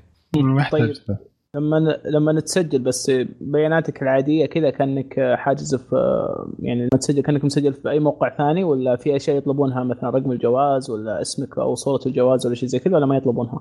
ما طلب مني لا صراحة صورة الجواز ولا شيء دي كمستخدم، طلب مني صورة شخصية لي وأني أكتب معلومات عن نفسي وسبب السفر ولا شيء زي كذا يعني، لأنه ال- الهوست نفسه إمدي يرفضك إذا مثلا ما ما عجبه ولا حاجة زي كذا. أنت عندك حرية إنك تقبل وما تقبل، لأنك ممكن تكون مشغول في الفترة الفلانية، فأنت يعني إنك تسجل هو وقت الهوست يكون مسجل إنه لا أنا ما حداوم أو مثلا ما حكون متوفر إني أساعد في الشقة خلال الفترة الفلانية أو الشقة محجوزة في الفترة الفلانية، فيدي لهم معلومات دي. وبس برضو عنده الحق برضو إنه ممكن يرفض أي طلب لو ما عجبه الشخص أو زي كده. فأصلا حتى أنت ليك نوع من الكريديبيليتي حيتسجل كل ما أنت استأجرته والهوست نفسه وما اشتكوا منك يعني وقالوا إنسان مكرف خرب لنا بيتنا ومشي.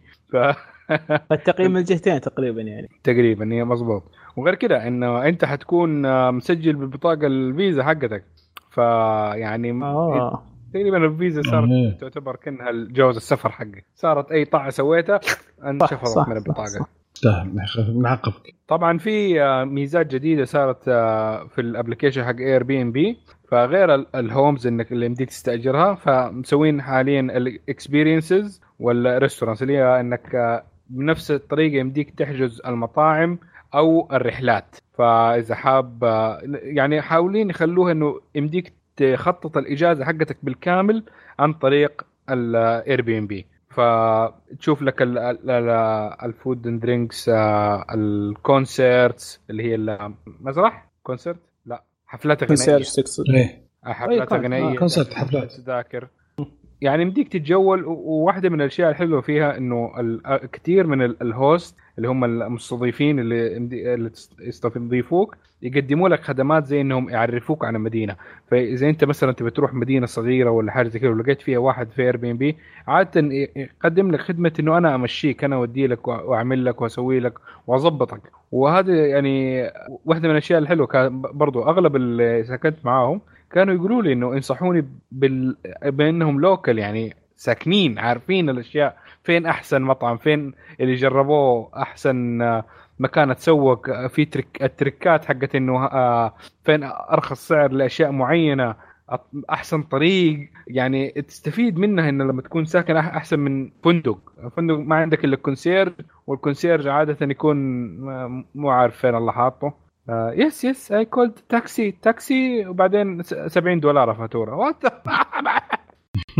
فتجربه حلوه اللي بيعيش التجربه الحقيقيه للبلد اللي هو رايح له. طبعا في مخاطره في الموضوع، فعشان كده لازم انك تحاول انك تسكن دائما مع ناس يعني عليهم ريفيوات كويسه، يباينين اولاد حلال كويسين، لانه ممكن في اماكن معينه يستغلوك ويعملوا لك حاجه ولا زي كده، لأنه ما في قوانين ولا أشياء اللي تحكم زي الفنادق آه والأماكن الرسمية، فيكون واحد حذر وقت ما يتعامل مع الأشياء دي. فيا وجود لك للجميع، استمتعوا جربوه واللي يجربوه ادينا في كشكول إنه كيف كانت التجربة حقته معاه وشاركوا بالمعلومات دي. Thank you very much. بالنسبة ل في عندي سؤال بسيط جدا، هل فيه شيء موجود يعني في المنطقة الخليجية أو السعودية زي كذا؟ في بي... موجود اير بي ام بي في شيكت دوب اليوم في جدة، كان في كم شقة حلوة كده والله طيبة على البحر. الأسعار طبعا ما عجبتني بس انه في it exists. ما ادري يعني انتوا ايش رايكم؟ يعني شقة على البحر ب ثلاثمية ريال الليلة كويس ممتازة بالله والله ممتازة. غرفة ولا غرفتين ولا كم؟ يعني شقة شقة كاملة على البحر العمارة الطويلة قدام البحر. آه طيب اوكي انت تاخذ غرفه في فندق ب ثلاثمية أربعمية بس هي يمكن بعدين فيها مطبخ فيها هذا منافسه يمديك تدخل فيها ناس كثير يعني شقه شقه يعني ما هي هذا ممتاز فكره حلو والله حلو الله يعطيك العافيه. آه يعني المسافرين يستاهلون التطبيق هذا لازم يتنزل عندهم ضروري ضروري. آه زين ننافس آه بوكينج ها قرب فنادق بوكينج اشياء رسميه اكثر. حتى مع انه افتكر شفتها في ما ادري اذا كان اكسبيديا ولا بوكينج دوت كوم، انه برضو انه في زي السيرتيفايد آه نفس الهرجه حقت اير بي ام بي عندهم، كانت اظن في بوكينج دوت كوم ولا موقع تاني مسوي نفس الفكره، بس انه اظن في ليفل مختلف انك تاخذ الفيلا بكبرها، الشقه بكبرها آه آه. للمده الفلانيه. حلو. فيعني بداوا يتخذوا نفس المسار زي حق اير بي ام بي. حلو، الله يعطيك العافيه حبيبي. اخوي عبد الله، عندك اي ملاحظات شيء؟ لا لا لا يعطيك العافيه. ننتقل للفقره اللي تعجبني دايم، والفقره صار كشكور تقنيه. وكذا وصلنا لاخر فقره في حلقه اليوم، هي صار كشكور. اول سؤال عندنا من الاخ ابراهيم، يقول سؤال يراودني من فتره للمهتمين بالتقنيه، وش مصير تويتر مستقبلا؟ هل راح ينتهي ويختفي لأن أخذ زمنه وزمن غيره، والآن مو قاعدين نشوف منافس قوي؟ وهل بيكون له بديل مستقبلا أم راح يستمر؟ ممكن أحد يقول لي إيش مستقبل السوشيال ميديا وتويتر بالذات؟ فتفضل يا معن. عندي عندي عندي عندك عبد الله، تفضل يا معن.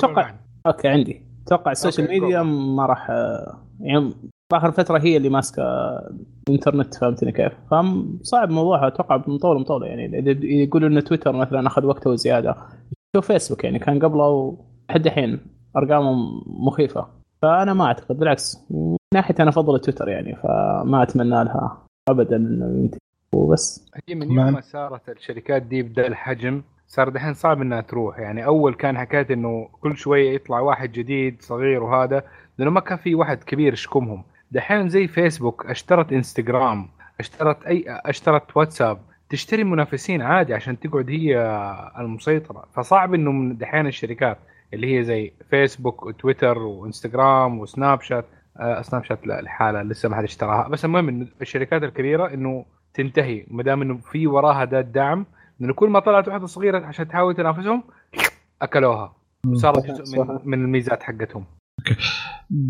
زي صح كلامك، كلام اتفق معكم شر. ما اتوقع ان هذا، خصوصا تويتر متوجه انه يكون منصه شبه رسميه للشركات وزي كذا. يعني في لما ينشرون تقرير او شيء ينزل على تويتر بالعاده، وهذا يعني تقريبا شبه رسمي، الاعلانات رسميه حقتهم زي كذا.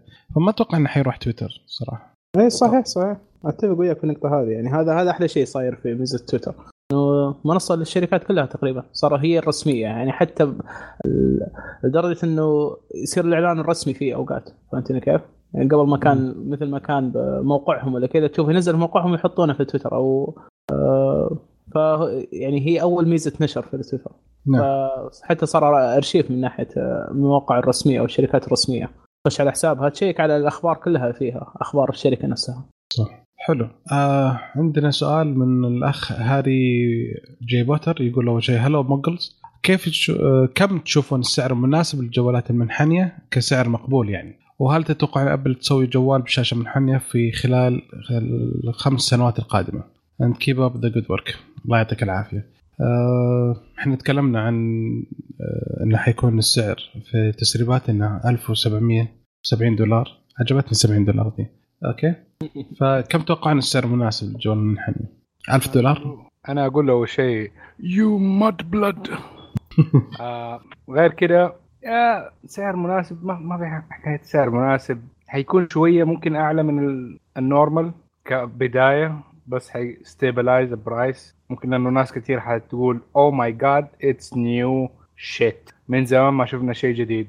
فاحتمال سعر الافتر ماركت حيكون في البلد عندنا حيدي له بوست شويه زياده في البدايه. امم حتى اتفق وياك. يعني انا اتوقع انه زي حاله بيكون حاله اي تقنيه جديده، راح يكون في البدايه غالي، فهمتني كيف؟ وزي ما قلت قبل ان الشركات برضو اوقات تخلي غالي السبب انه زي ما تقول عشان يسوي تست حق السوق، يختبر السوق، فهمتني كيف؟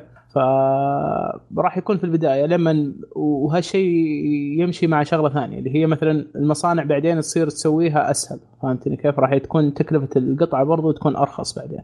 فانا اللي اتوقع يعني خلال سنتين ثلاث سنوات راح تكون سعره زي سعر اي جهاز ثاني، فهمتني كيف؟ الى ما تكون التقنيه تستبدل شاشاتها الاجهزه الحاليه. يعني زي ما تقول لما سامسونج تصير زي مثلا لما سوت سامسونج بالمنحنى الاطراف بس مع شاشه مع اجهزتها القديمه، كان سعره اغلى شويه. لما صارت تنزله في أجهزتها العادية وصار نفس السعر العادي. أنا أنا أختلف معكم بشيء بسيط. ترند السنة الماضية وهذه إن الأجهزة صارت ترتفع سعر، فشكلها إن هذا حيستمر في ارتفاع الأسعار. حتى لو نزلت حتنزل مثلاً حينزل لك يقول والله من شاشة من حين زي كذا نزلناها إلى سعر ألف ومئتين دولار. يلا، فأنا صراحة متشائم في الموضوع هذا. شوف إيش يصير. نشوف. آه في سؤال ثاني من أخ هاري بوتر بعد يقول ما ودكم تستضيفون هذا الشخص اللطيف هو الأخ فيصل الله يعطيه العافية. صح أنا مشغول بس حاولوا تجيبونه. والله يا حبيبي جالسين نحاول حنا. حتى صوّنا لها دعوة وصوّنا لها وتزحلقنا طال عمرك برسالة صوتية مدتها دقيقة قال هذا مشاركتي في الحلقة معلش دقيقة ما تكفي. في نفس الشخص نسينا نجاوب على سؤال اللي هو أن أبل تسوي جهاز منحني ولا لا. أنا أتوقع إيه إيه نسينا نجاوب عليه. أنا أتوقع إذا كان السوق صار هو ال أغلب أجهزة منحنية راح أبل تواكب السوق، مستحيل تتأخر، خصوصاً إن بآخر فترة صارت أبل ما تتأخر بالسوق من مثلاً البازلس بآخر فترة بالآيفون إكس وترى كيف يعني تقريباً م. فرق سنة أو نفس السنة برضو نفس السنة، فما تأخرت أبل ما أتوقع يعني مع مع تيم كوك تغيرت اتجاه الشركة صارت هي. يعني و... والدليل ترى السنة الماضية والسنة الماضية نزلت براءة اختراع لجهاز منحني أو مطبق أوردي نزلت براءة اختراع بالسنة الماضية يعني شغال عليه. إيه فأقول زي ما قلت زي ما توقعت أنا. أتوقعنا كذا. وفي تسريبات إنها الجي هي اللي توفر الشاشات بعد. أبل. الأبل نعم. فنشوف إذا جاء. آه... إيش السؤال الثاني اللي سحبنا عليه؟ كيف؟ السؤال الثاني. هو هل أبل حتسوي شاشة من ثانية منحنية مطبقة ولا لا؟ أوكي. أنت تتوقع كذا؟ لا السؤال اللي بعده. لا كذا آخر سؤال هي خل هي كلها ثلاث أسئلة هالأسبوع هذا. أه مو بغلطتنا نبغى مستمعين الله يجزاهم خير يعطونا أسئلة إحنا مهمة الأسئلة لنا بس هم شكلهم مشغولين. إن شاء الله الحلقة الجاية إن شاء الله تكون أسئلة أكثر.